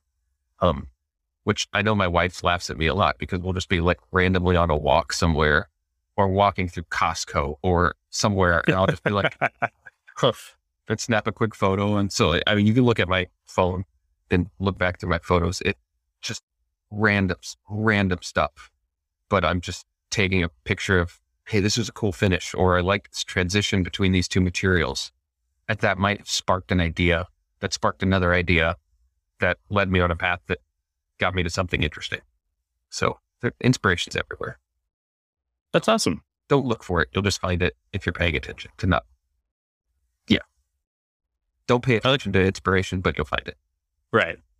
Yeah. And, and I like the, the idea of not looking for inspiration in others' works in your same field. Like, yeah. Cause it can't like I even I forget what podcast I was listening to, but it was two comics and they were describing the same phenomenon. They're like, oh, when I was starting out, you know, like looking back on it now, I was parroting X comic because I was, you know, they were the big comic of the day. And I feel like that's just like pervasive in every industry and every, any kind of creative work is you, you like someone so much that you end up parroting their work and then realizing it only in retrospect. Oh, absolutely. I'm, I mean, I'm a, I'm a guitarist and, and I play guitar with my church mostly, uh, these days, but like I played guitar in other places before. And I, no one has ever called me out on this, but I recognize it myself of whoever I'm listening to and being like, whatever the album I have been listening to most lately will show up in what I play. So like if, you know, like I, I'm a guitarist. So if I've been listening to a ton of John Mayer, all of a sudden you're going to start hearing John Mayer guitar lines in my, in my playing. Not intentionally. It's entirely subconscious. But, you know, if I'm listening to, to Queen, all of a sudden you're going to hear Brian May guitar lines in my songs. Right. Um, yeah. it- it's just, it happens. See, people, people subconsciously are influenced by everything. So I, in a very real way, actively ignore the knife industry, which is both problematic and, and a good thing because it's a bad idea to ignore the industry that you work in. Um, Well, but I mean, people still are buying your knives.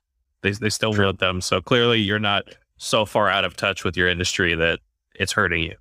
True. Although I definitely think it has hurt me, particularly in the last two years where I have even taken a larger step back. But uh, it has not put me out of business, but I can definitely say it has hurt me, mostly from people telling me it's a problem. oh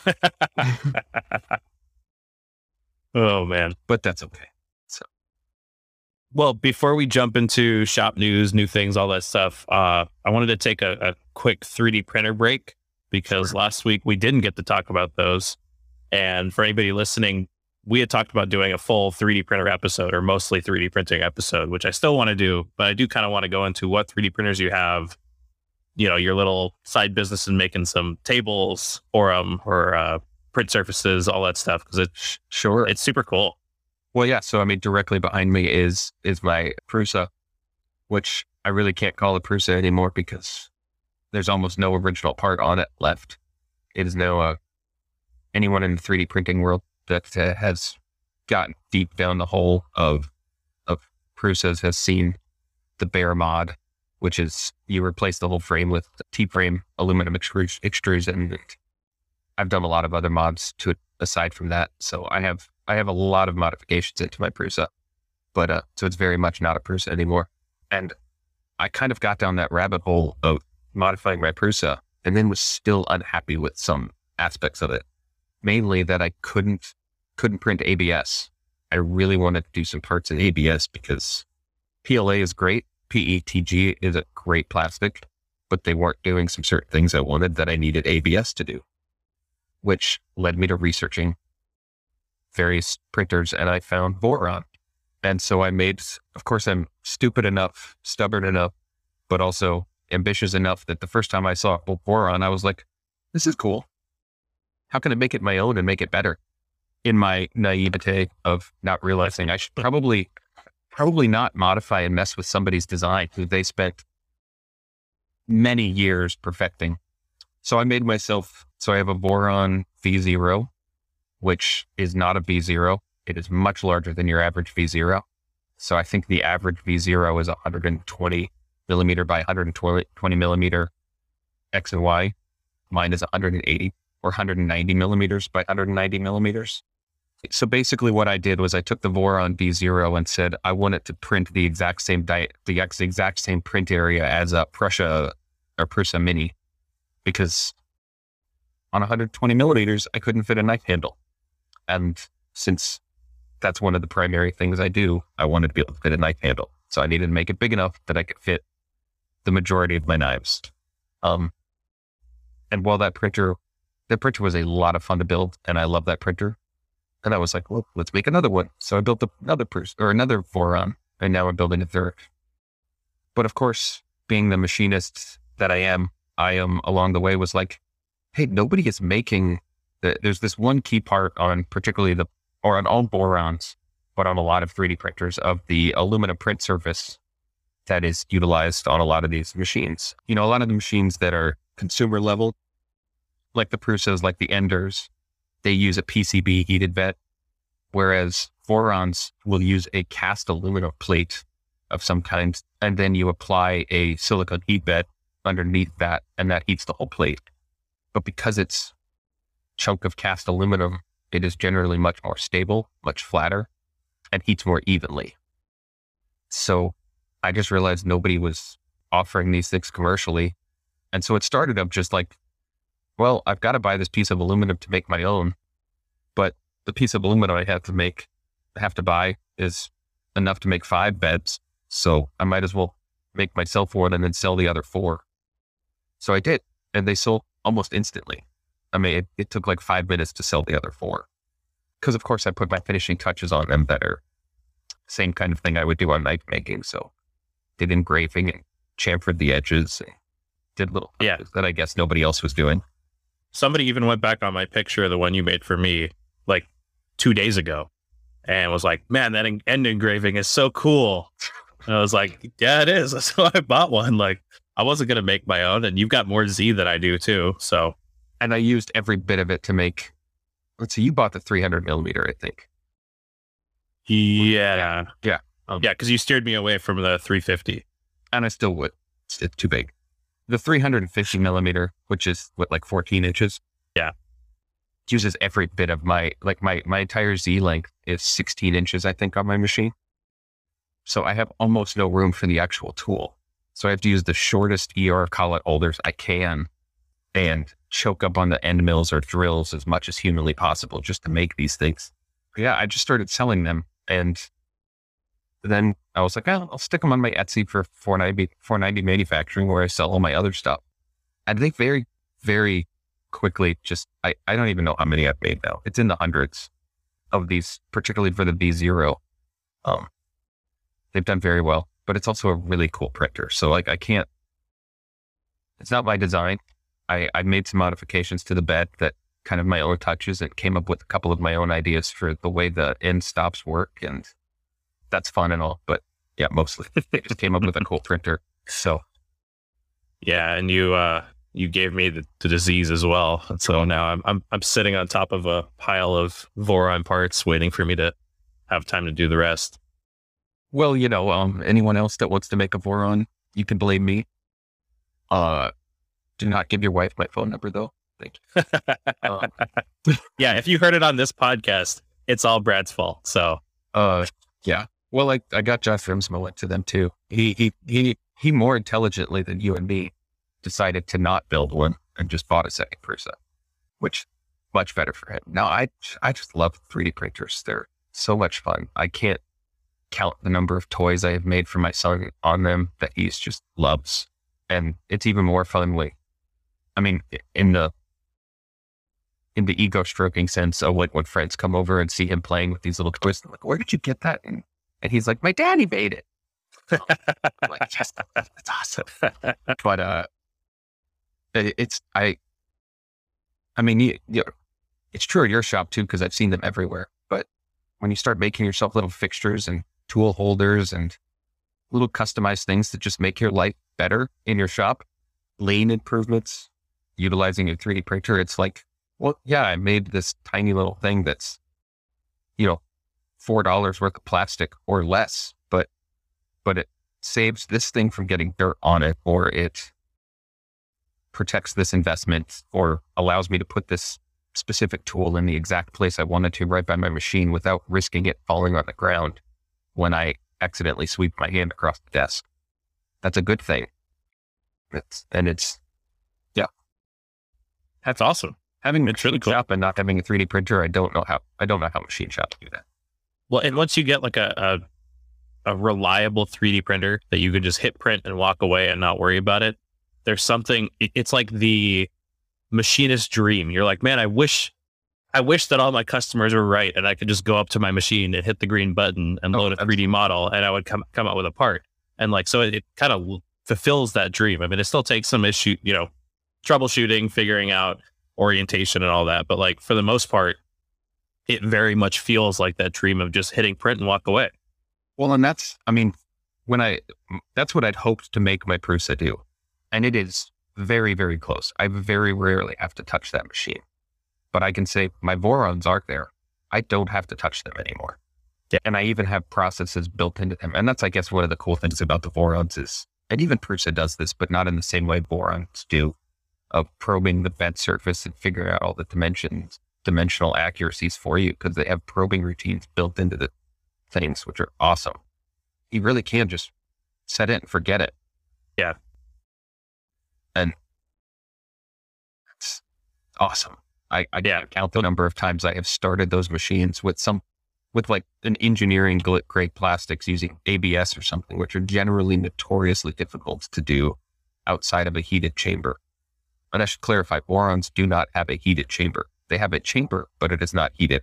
It is only heated by the ambient heat that comes off the heated bed. But uh, when I can start a print and walk away and come back 16 hours later, and it when I look at a finished print and it's done perfectly, that was awesome. It's great. Well, and they're so stinking fast. Like I, I still watch videos and I'm like, that's amazing. For sure. I mean, like most things, there's a point where you start going too fast and you start losing print quality. Um, yeah, I mean, that's true in machining too. It's like, oh yeah, I can run this end mill at 200 inches per minute, but shouldn't always, depending on what you're trying to do. You know? Yeah. Well, like Tom Sanladerer made a 2.4 recently. Yep. The video. And he was saying the accelerations and stuff, and it's the same as the Speedio, like 1G of acceleration in X and Y I was like, oh, I know those numbers. Like, yeah, I recognize, recognize that. That's, I, I will say that, that like, I, I don't know that the, uh, my Vorons physically print all that much faster than my Prusa does, but the acceleration rates are bonkers comparatively. My, my Prusa cannot, on its best day, accelerate at even a quarter of the speed the Vorons can. Right.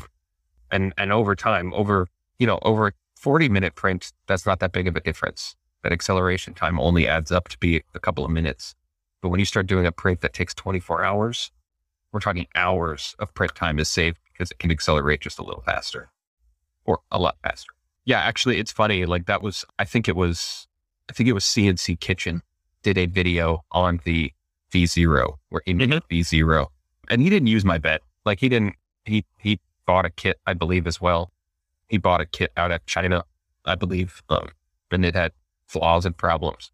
But there was one weekend where I sold like 20 printer beds in one weekend and I could not figure out why. And then I hopped on YouTube on Monday and I was like, oh, oh, there's there's that video. Yeah. There's Stefan from CNC Kitchen doing a doing a video on the on the V0. Got it. Okay. Yeah. I need to send that guy a bet. 'Cause It was there was a, I sold a lot a couple of days after after his videos came out. I bet.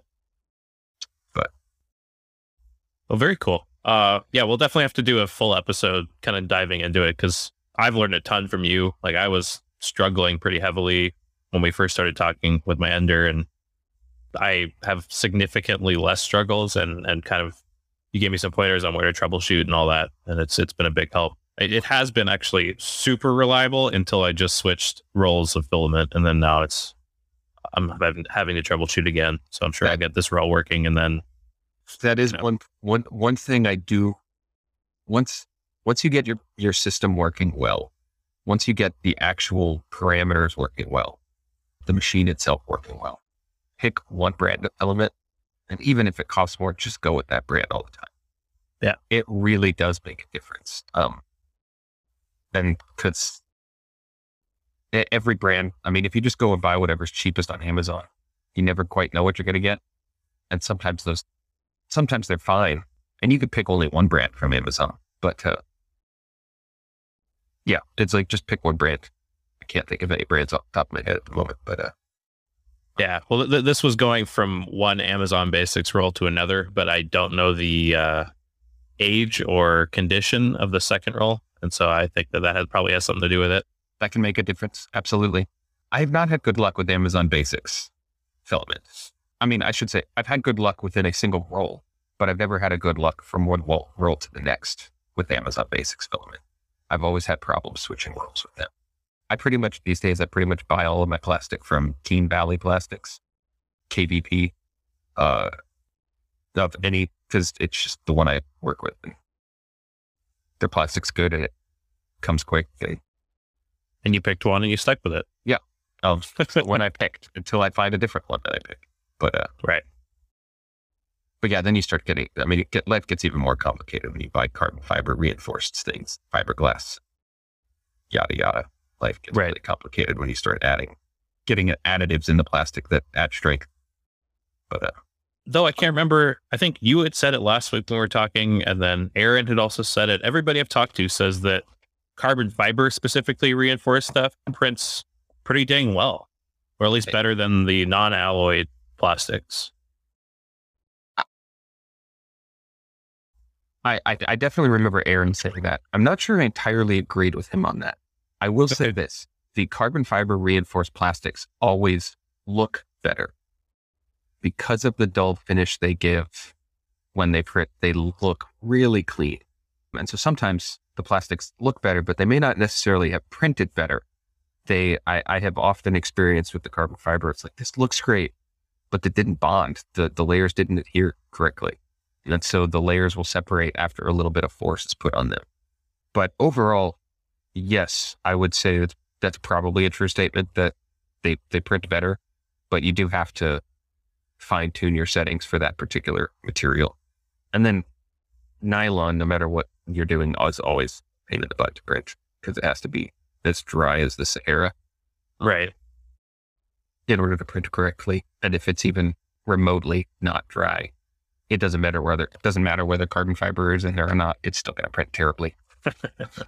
Yeah. Which usually isn't a terrible problem for us, but it, with all the rain we've been getting, Oh god, It's it's my shop's like humid. forty percent humidity right now, yeah. which I realize for some of the country is like forty percent. That's a dry day, but uh, for us Arizonans, that's um unpleasant. Yeah. At, the beginning of the summer, I was chatting with somebody on Instagram and he was like, Yeah, I see that you guys are at 3% today. And I'm like, Yeah, sounds about right. Like, yeah, that's normal. Yep. You know, 10% or lower. It's definitely true. I mean, I guess that's one sense of well, you you wouldn't know anymore since you have air conditioning in your shop, which can be heard through the whole half, first half. Just know your discomfort in listening was our comfort in sitting. um, uh, you know, that helps cut down the humidity, but like when it's super dry in the desert and you're sitting in your shop with your swamp cooler, the humidity's kind of nice that it adds sometimes. Sometimes it's dry enough that you're like, I kind of like that little bit of extra humidity that my Oh yeah. cooler is adding. Well, at the beginning of the summer, our swamp cooler is working so well that we didn't think we were going to have to get AC this year. Like it, it was keeping the shop 75 or lower. Like there were just nights that I had to turn it off because I was cold. Sure. I, I'm still, de- I keep going back and forth in my new shop, which I guess would go into shop news, which we haven't done yet. But, uh, in my new shop, which has a swamp cooler that, that it is the most oversized swamp cooler I've ever seen for this size shop. It, it is built for a unit that is three times the size of what this, this little garage is. And Oh wow. and I'm like, I, it doesn't matter where I'm standing. I can feel the air moving. So I may not need to add an air, air conditioner, even though I probably will. But I don't know if I need it because this thing is just so oversized. Like I could cool my house with this thing. And she only a 800 square foot shop, and I could cool my house. with it. so So yeah, let's go into new, new shop news, new things. What's going on? You mentioned yeah. your new shop. I was like, I, I, I'm moving my shop, which really just means I'm moving my shop home. I am, I'm downsizing my business a fair amount in, in physical real estate and in equipment. So, uh, if any of you are looking for manual machining equipment or knife makers, you're looking for things, give me a call. I have a couple of weird machines that I'll be glad to sell you or make you a good deal. Cause yeah, I, I, because I've mostly switched to utilizing CNC machines, um, I have a lot of manual equipment I collected over the years that I just don't need anymore. So yeah, I mean, you don't use your turret drill press all the time. I don't. Don't get me wrong. Anyone who has a Burgmaster drilling drill press, they're basically the coolest drill presses ever. It's probably one of the most fascinating mechanical designs I have ever seen, which is why I have three of them because they're incredible.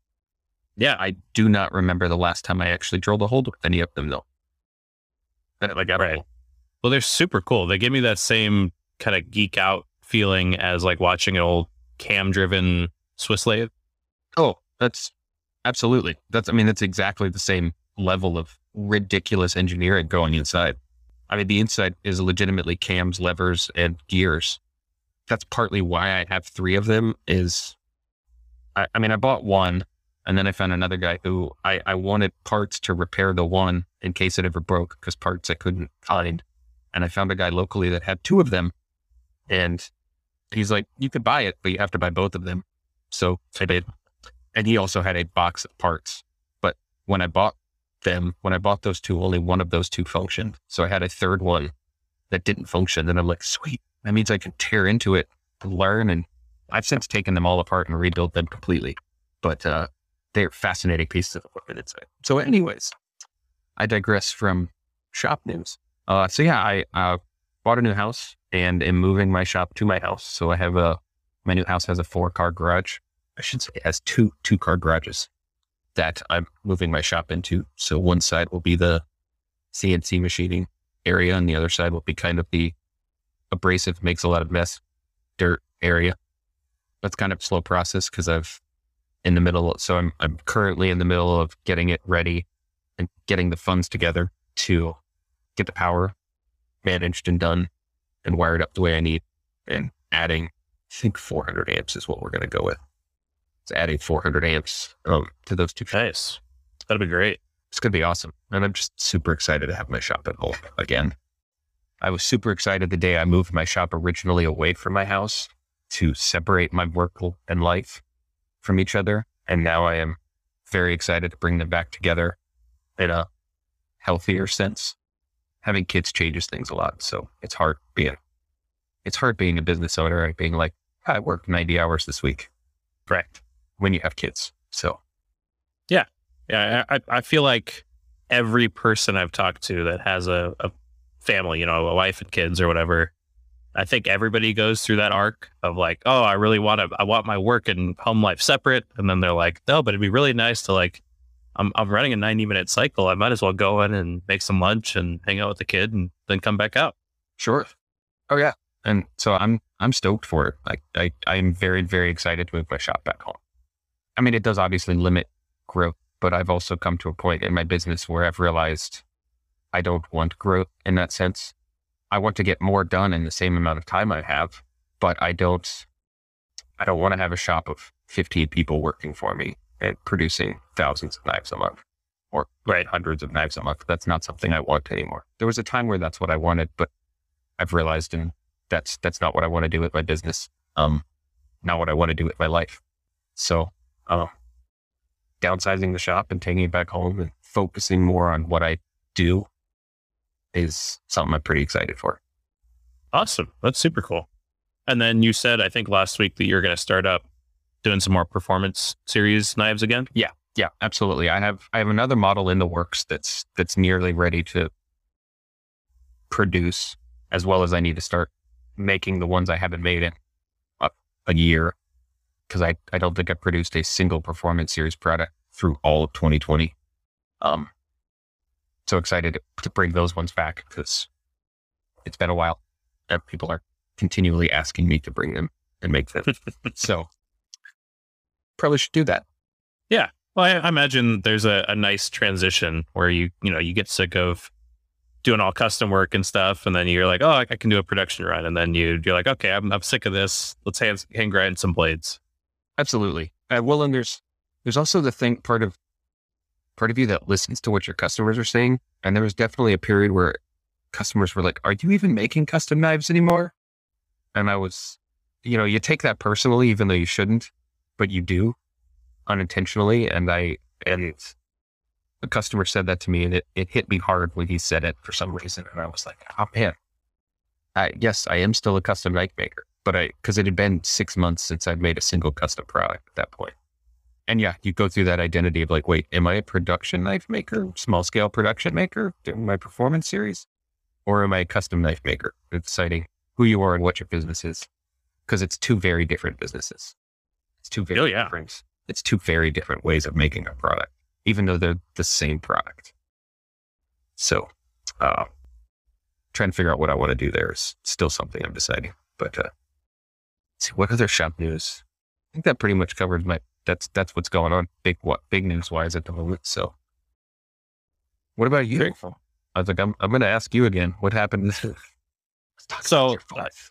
Yeah, I was going to say, but last week when we had talked about this, I was waiting for my fourth to be installed and it was installed yesterday. So I'm, I haven't even seen it yet. Brad was in the shop, uh, getting it installed and supposedly everything went all right. So I'm going to go in today and check it out. And I was going to say, so are we done right now? So you're going to go play? oh, I, I'm super excited to go play. Uh, I've got to go pick up my motorcycle first, but then I, yeah, Just go to the show. uh, and, and actually, since then, I also bought the Orange has a, a 90 degree single sided trunnion. So I bought that. And then he's making me a indicating pallet fine center of rotation. Nice. Yeah. That'll be fun. I can't wait to see what you guys do. Are you guys going to do any like tombstone type stuff on it where you just have production? I guess you don't do enough production, but I guess the right product, right customer, you might.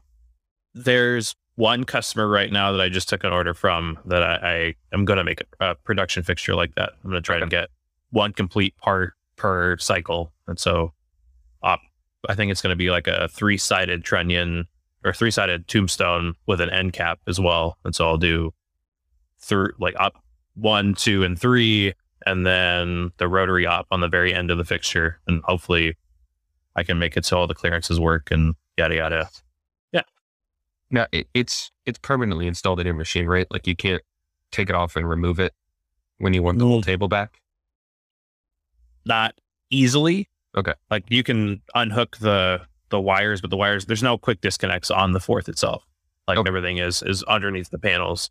Uh, actually, funny enough, somebody on the Discord just reached out because they just bought a R450 that has two of the same fourths, and he was like, "What can I do about this?" And I was like, "I don't know. Like you could buy some connectors and make make a quick disconnect. I don't see why not." Sure. So I, I might look down that road as well. You know, get some mil spec connectors and cut the back panel for them and all that stuff.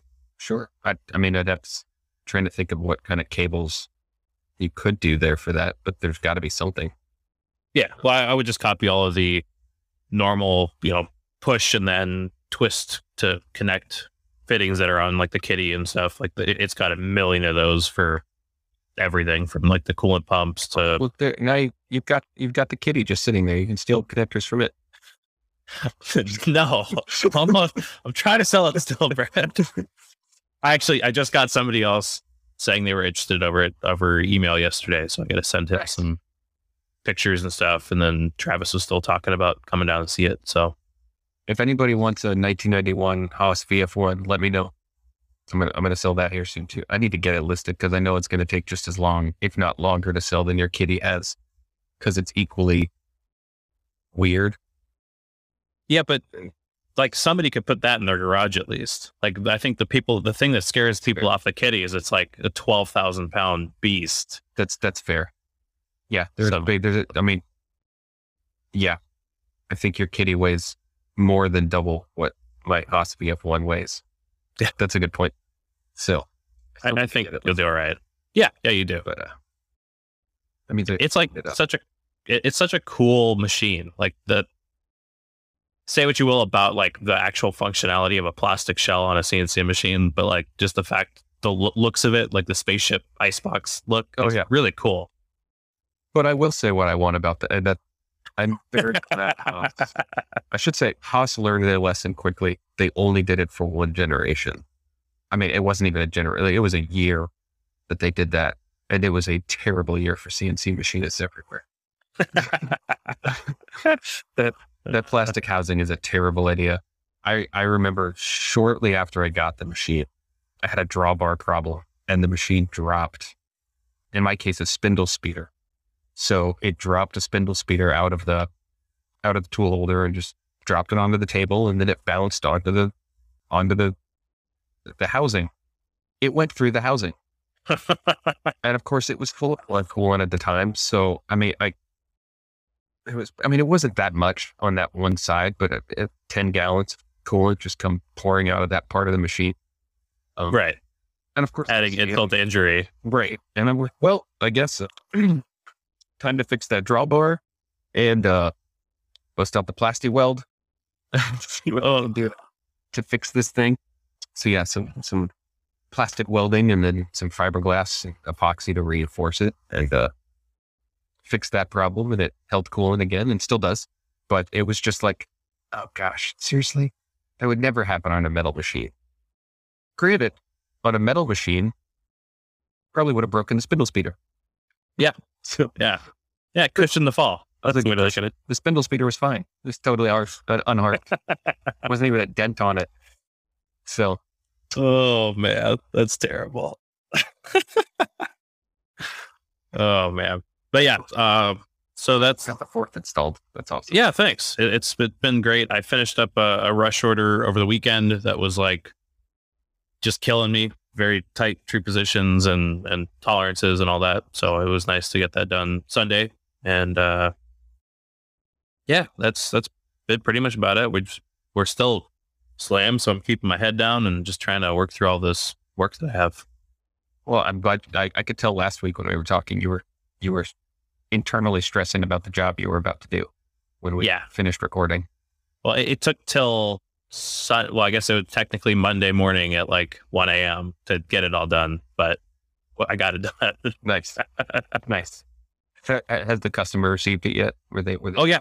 Okay. yeah, I overnighted parts. They were super happy. Everything went together well, and and that was it was a good. And like I was still stressing even after shipping it. I was like, you know, everything I checked on my end with my gauges said it was good, but we'll see. Like we'll see if it actually assembles how they think it will and, and works how I think it will. But yeah, it, it all went good. Nice. Yeah. Well, that uh, rounds out the episode to the last question I ask everyone, which is, what did you research this week? Well, I answered this question last week, and and we got into a side topic discussion for a while. Yeah, you sent me down a rabbit hole I was gonna say, research I, as well. I sent you down a rabbit hole, but honestly, it's still the same thing. I haven't, I haven't had like any new topics this week. So I, I, like I said, got a new house, and one of the things I've been trying to do is is do rain wa- rainwater collection. So I've been researching and, and kind of designing that out and drawing out the systems and how I want to do it. And so rainwater rainwater collection systems, and then I've also been researching permaculture design and building swales and stuff in my backyard and front yard too.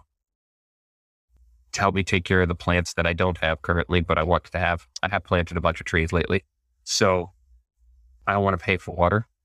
And it's like, okay, how can I, you know, the uh, 11 inches of rain that falls on Arizona or on Tucson a year, I want to utilize every ounce of it as best as I possibly can. So Yeah, it's like in three days. yeah, I was gonna say, and that was last week. Yeah.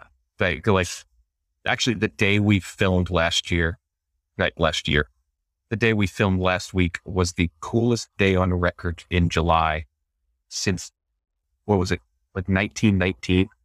Oh my Oh. goodness. Uh, it, it was the coolest day that July has ever seen. And then, how much rain did we get that day? We got like an inch and a half of rain later that day.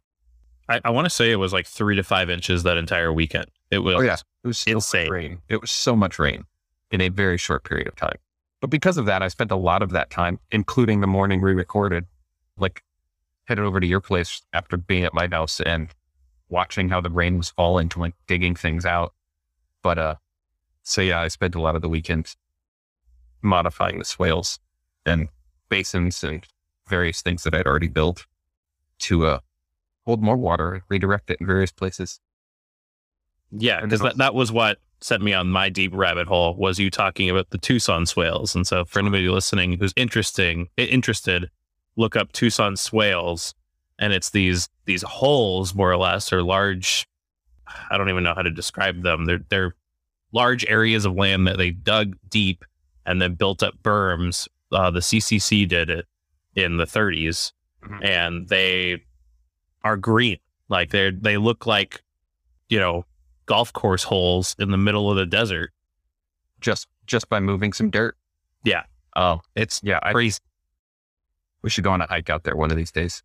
Well, we would definitely do that. I was like, oh, I'm glad to have uh, sent you on that rabbit hole. Because I, I, Yeah. I, I'm like, I, I've lived in Tucson for a little over ten years now, and I think I found out about those things like a year ago, and I was like, wait, how many times had I driven out here to the Desert Museum and driven right by these and not known they were there? How many people don't realize this hap- this happened in the 30s and how much it changed, how much they created a microclimate in this specific area of the desert just by moving dirt.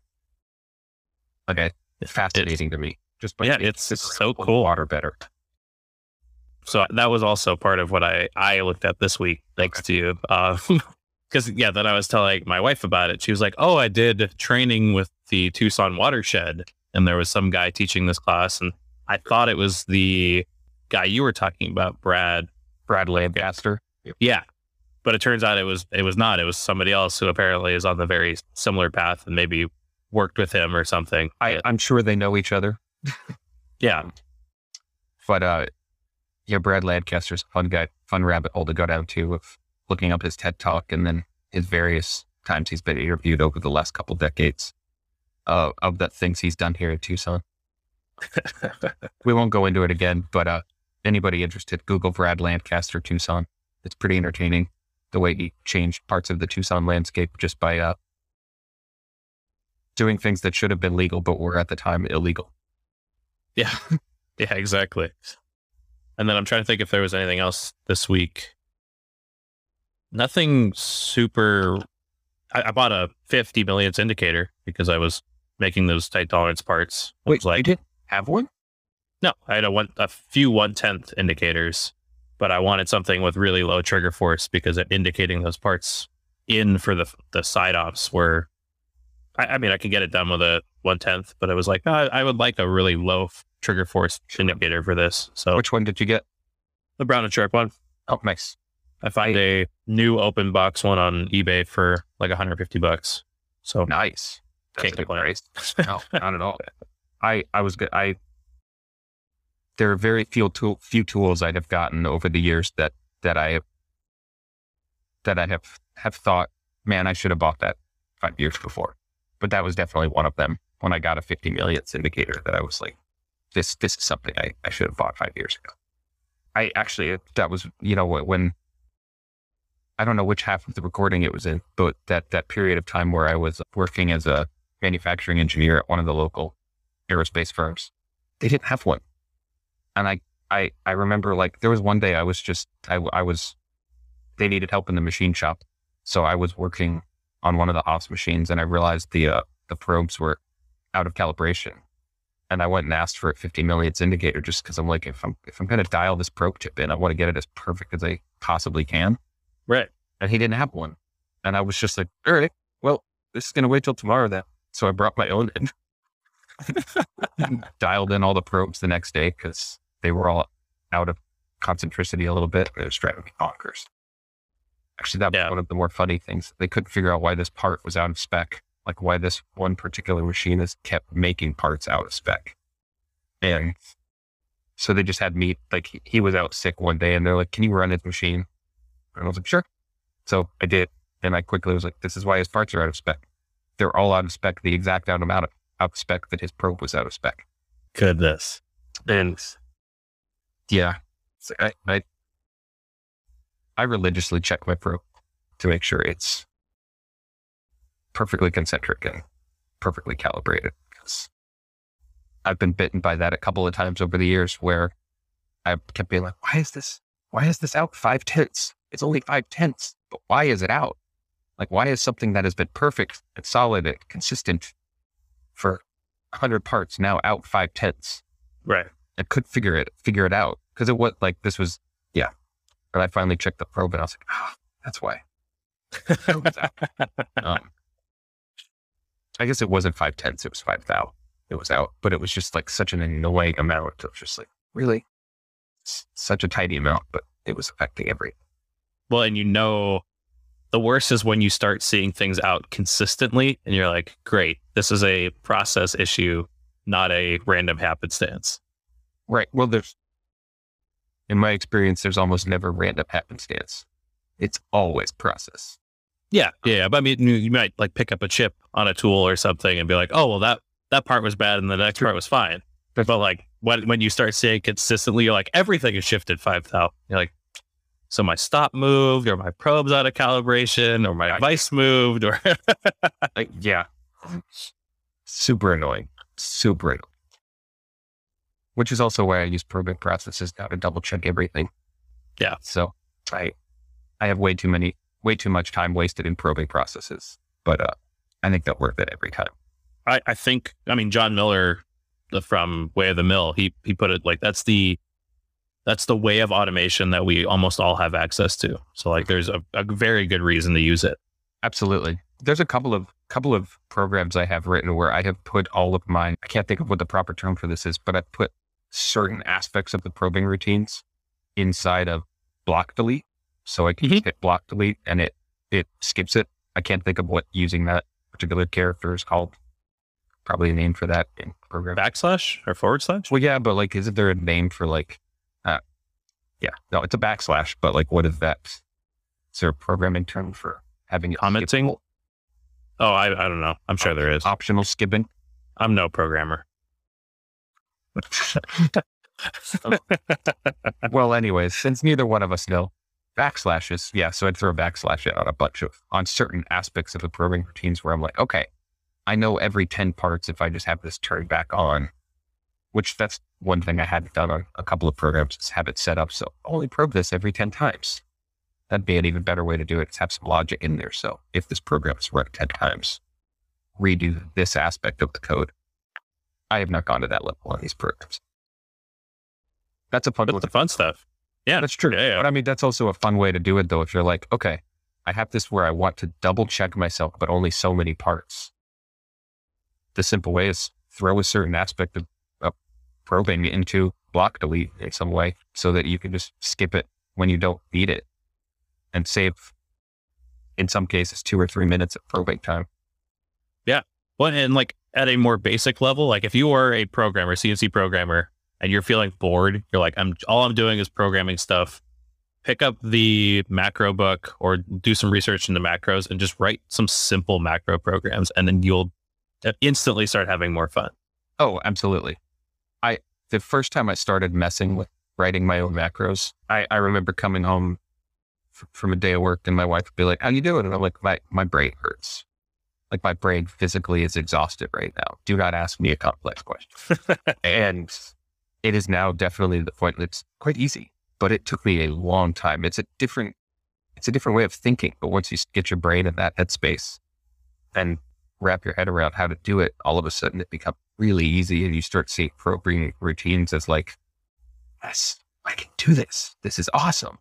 Oh yeah. Um, Yeah, I mean, like a simple one I wrote r- fairly recently. Uh, one of the Doosan vertical mills at work has a 60 tool chain. And so when you're manually loading tools, it takes forever. You're like, oh, tool one. And then it just like sits there and chugs and then eventually changes tools. And then you have to, you know, put it in the manual and blah, blah, blah. And so I wrote them a macro that you just call G65 P7001. A is your first tool, B is your last tool and you hit go and it just starts cycling through the tools. It grabs tool one, you put tool one in, you hit go again, grabs tool two, and it does all that. And they were like, dude, this is amazing. Thank you so much for doing it. I I had one of my coworkers complaining about it. And I was like, I can fix that. Don't worry about it. Like, I got this. Like, remarkably simple uh, improvement to daily life. Yeah. Um, so yeah, that's nothing but saving some button pushes, but it saves a lot of button pushes by the time you're done. exactly. Yeah. And I mean, they were super happy about it. Like, that was the whole thing is I didn't run that machine that often, but I heard them complain more than once about that problem. And I was like, I, I'll, I'll fix it. I'll figure it out. I want a fun project anyway right now.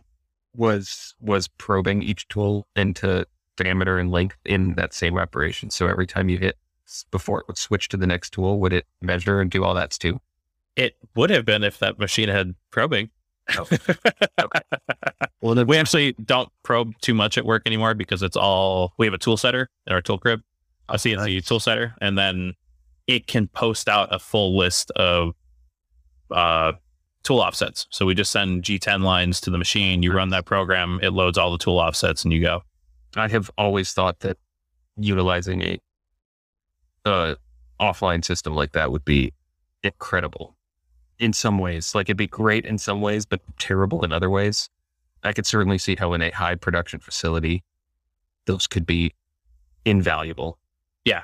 I think if you have like five plus machines, maybe or 10 machines, Sure. it's amazing. But like personally, I prefer just loading them in the Speedio and hitting set tool one through 20 because I know that they're all going to be the same on that, that tool setter. I can walk away. I'm already not doing work on that machine, but, but that's also because I'm doing prototypes. Like at work, it's all proven processes. It's like load the tools, set up your part and go. Whereas for me, it's like, well, I know I've got probably another 10 minutes of setup and thinking and, and programming and tweaking anyway, so I can waste five minutes setting all tools. Sure. I mean, I kind of used a tool presetter. I guess I still do. I kind of use a tool presetter concept on my Haas VF1 because it doesn't have probing. It doesn't have anything. I mean, it's just long, long before any of that existed.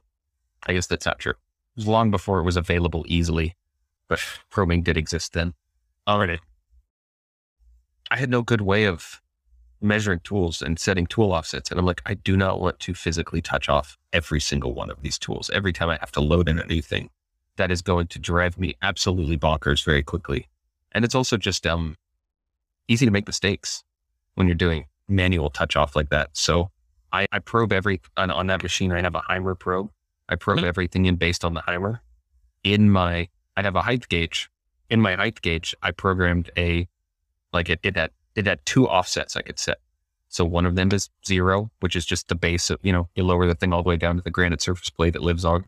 That's zero. I had another offset that I could program that could save in that memory. And I zeroed it out on the height of the Haimer. So I built a little Cat 40 tool holder inverted directly next to my height gauge and directly next, uh, like just off of the, the like level with the bed, bed of the, uh, granite surface plate.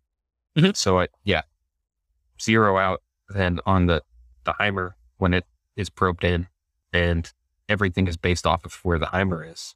It's just kind of a weird way of probing everything. So it's kind of working as an offline tool setter because I could measure everything while the machine is running and then go in as soon as the program ended, throw in a new drill bit, type in the correct length, which I would just write on a sticky note stick on the mach- stick on the tool. And that was, that was kind of like an offline, offline tool setter, but nowhere near as cool because it was definitely fully paid.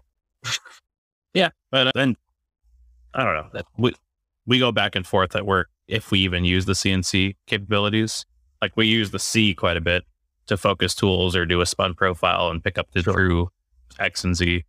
But uh, the macros for the CNC stuff, they're only as good as the person who wrote them, and they're only as good as the data you feed them. So like you can do tooltip finds and all that, but like if you have a piece of dust that you forgot, or it happens to just miss the tooltip, then it just keeps going up and misses everything, and you know, it it can be just as annoying as just throwing it in there and doing it manually anyway. But it's still a really cool piece of kit. Like I, I'm I'm glad we got it, and it, it makes you know the run out we get on there versus the run out we get on the machine is within a couple tenths, like maybe one or two tenths. So oh, that's nice. super nice that like he checks all the run out before it goes out to the floor, and very rarely do we have a run out issue anymore.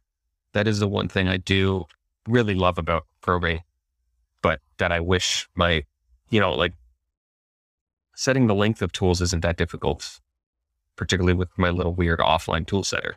But not being able to properly probe in diameters, because, I mean, yeah, there was once a time where you know I thought an eighth inch end mill was an eighth of an inch, but at the moment I realized that was not the case, and you can't. I don't know of a manual way to really do that to figure out the actual diameter of the tool. I mean, you can try to mic it, but that doesn't work on a three flute end mill. Right. And and I just it was driving me bonkers. So sometimes I will uh, take the tool I'm about to load in my VF1, load it into my VF my my newer VF2, probe the diameter, take that measurement, type it in, and then you know that's one nice thing about having two machines. You can just swap back and forth. But uh, that is that ties up two machines at once, and it is super dumb. Right. But uh, Yeah. I I definitely am jealous of all the guys with the laser tool setters. oh my god, You know, I, I- like I was watching 50 50 knives, um, doing all that stuff on his Micron, I think it was this morning on Instagram. And I was like, man, I'd really love like a Blum laser tool setter. I- that would be super cool. Or what was this? I guess it was, it was like is probably a month ago. Um, I was machining some of those 3D printer beds, specifically some of the 350 millimeter ones. Um, and as I was pulling one of them off after doing the edge engraving, I accidentally bumped my tool setter. Oh, no. Didn't break anything, didn't do it, but I, I visibly saw it move and I was just like, crap. Now I have to dial that thing back in. I I will take dialing in. I, I, I could dial probe tips in all day long, but dialing in the actual tool setter and getting that thing perfectly level, oh my gosh, such a pain in the butt. That is not an enjoyable process. I just was annoyed. But yeah, so that's where I'm like, oh, laser would be really nice because bumping that, I I'm get I'm probably wrong. I've never had a laser probe like that, so they're probably just as easy to knock out of alignment. But uh, Probably. Yeah. I, I mean, I know the ones that are like on horizontals where they span the, the tombstone, those ones can be knocked out of alignment really easily. yeah, I would imagine. I mean, when you've got a beam going that far, it doesn't take long for the tiniest amount of movement to become a lot over distance. Yeah. Um, Yeah. But before I, I wrap up, I will tell, because I don't think I've told it on here, the story, the first time you actually helped me out, speaking of bumping probes, was when oh I uh, gosh, I forgot broke my, my, my probe tip. So I was in the machine seating apart like an idiot, like under the spindle. Like I, I, I don't remember if it had started cutting and I was like, oh, did I seat that?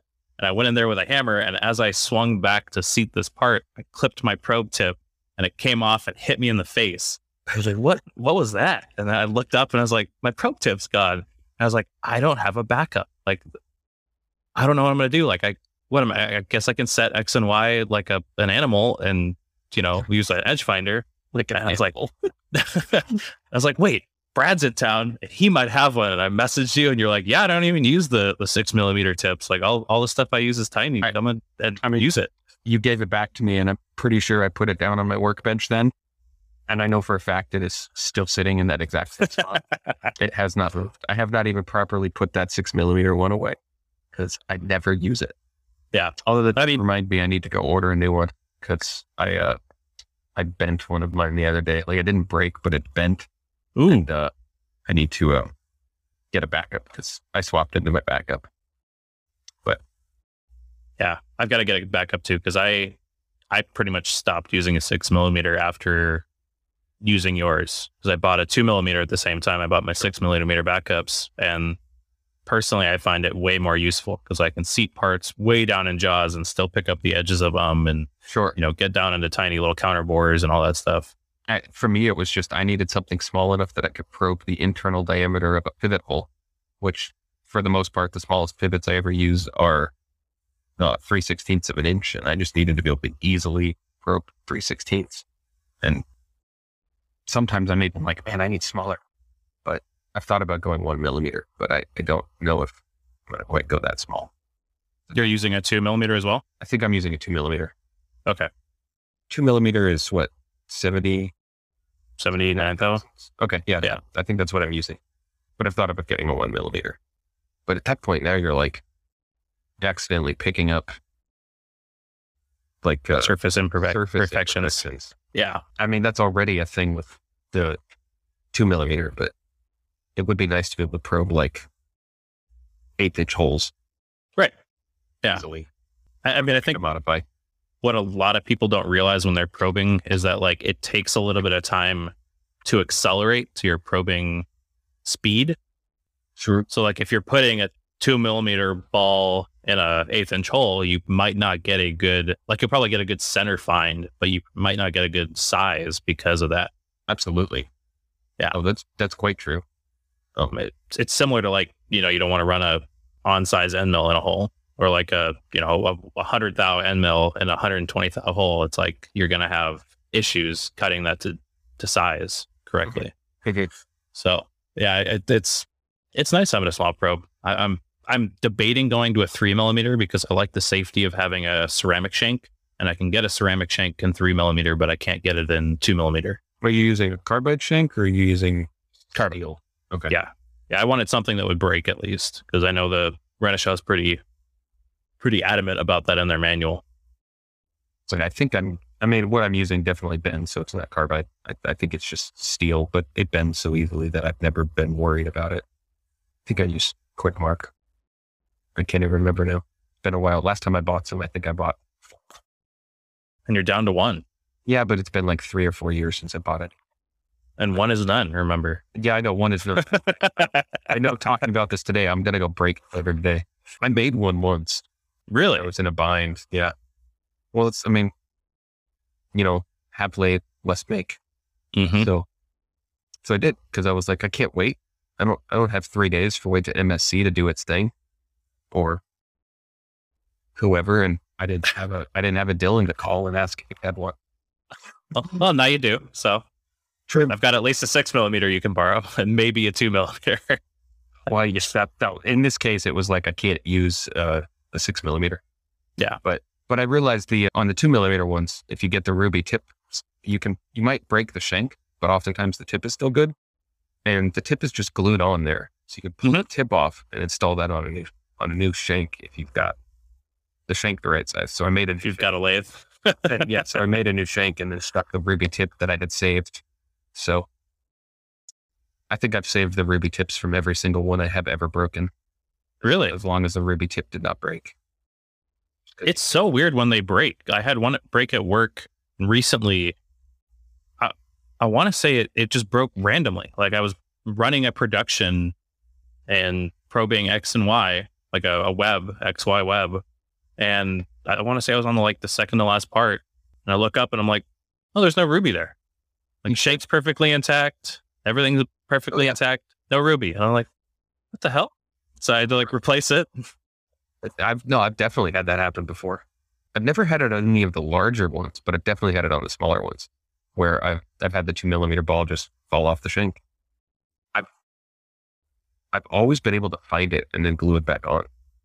So I'll just you know make up a super tiny little thing of epoxy or super glue or something and just dab it on there because it's not like they they don't have a lot of force on them. So Right. glue it back on and then recalibrate it and they're good to go. As long as Well, and I think you can send anybody who's indicated a probe tip and knows that the shank is very rarely concentric with the ball. never. I that would be that would be a miracle. yeah. Well, Brad, I really appreciate you taking two weeks in a row to record with me. Sure. Uh, I, I felt terrible. I, I wasn't your fault. It just happened. It was a thing. We, Yeah. we're trying something new by recording in person, and at least people can understand this half now. Yeah, yeah, yeah. Well, and and I'd love to have you back on. Maybe if if I can get you recurring, I'll, I'll build myself a little noise insulating room in the shop, and we can. We can just set up. We can we can set up with different microphones. Oh yeah, there you go. Yeah. I was going to say, I know at this point I can. I'm looking at the audio as it's coming across, so I can be like, okay, my volume is way quieter than yours. Yeah. but, uh, But but they're both there. That's But that's what I. they're both there, and I'm not, and I'm not hearing enormous amounts of uh, noise in the background. Yeah, yeah, it, it'll be much easier to edit this side for sure. Uh, Significantly less interesting background. noise, So I really hope somebody tries to pick out everything John says. yeah, yeah, it'll be really interesting. I, I I I always listen to the episodes through before I post them, so I'm interested to hear Wait. how much I can hear. Oh. Oh yeah, I could not handle re-listening to myself. I'm sorry. I I will not listen to this episode. it's it's okay. I I don't blame you. Quick before we close, Patreon thank yous. Thank you to Andy Hunter and Brandon Poithras for joining the Patreon. I really appreciate you guys supporting it. Uh, I don't begrudge anybody for not being a Patreon member, but I really appreciate all you guys supporting the, the show and keeping it going and keeping it fun.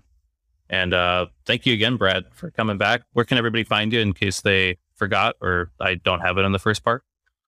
I don't remember if we did. You can find me on Instagram at Southard Knives, or for my machining, for my my manufacturing side of things, you could find me on Instagram at at 490mfg, or at 490 manufacturing, and that is 490 the numbers, not written out. Yeah, and it's etsy.com slash shop slash 490 designs if you want to go buy his stuff, which you all should.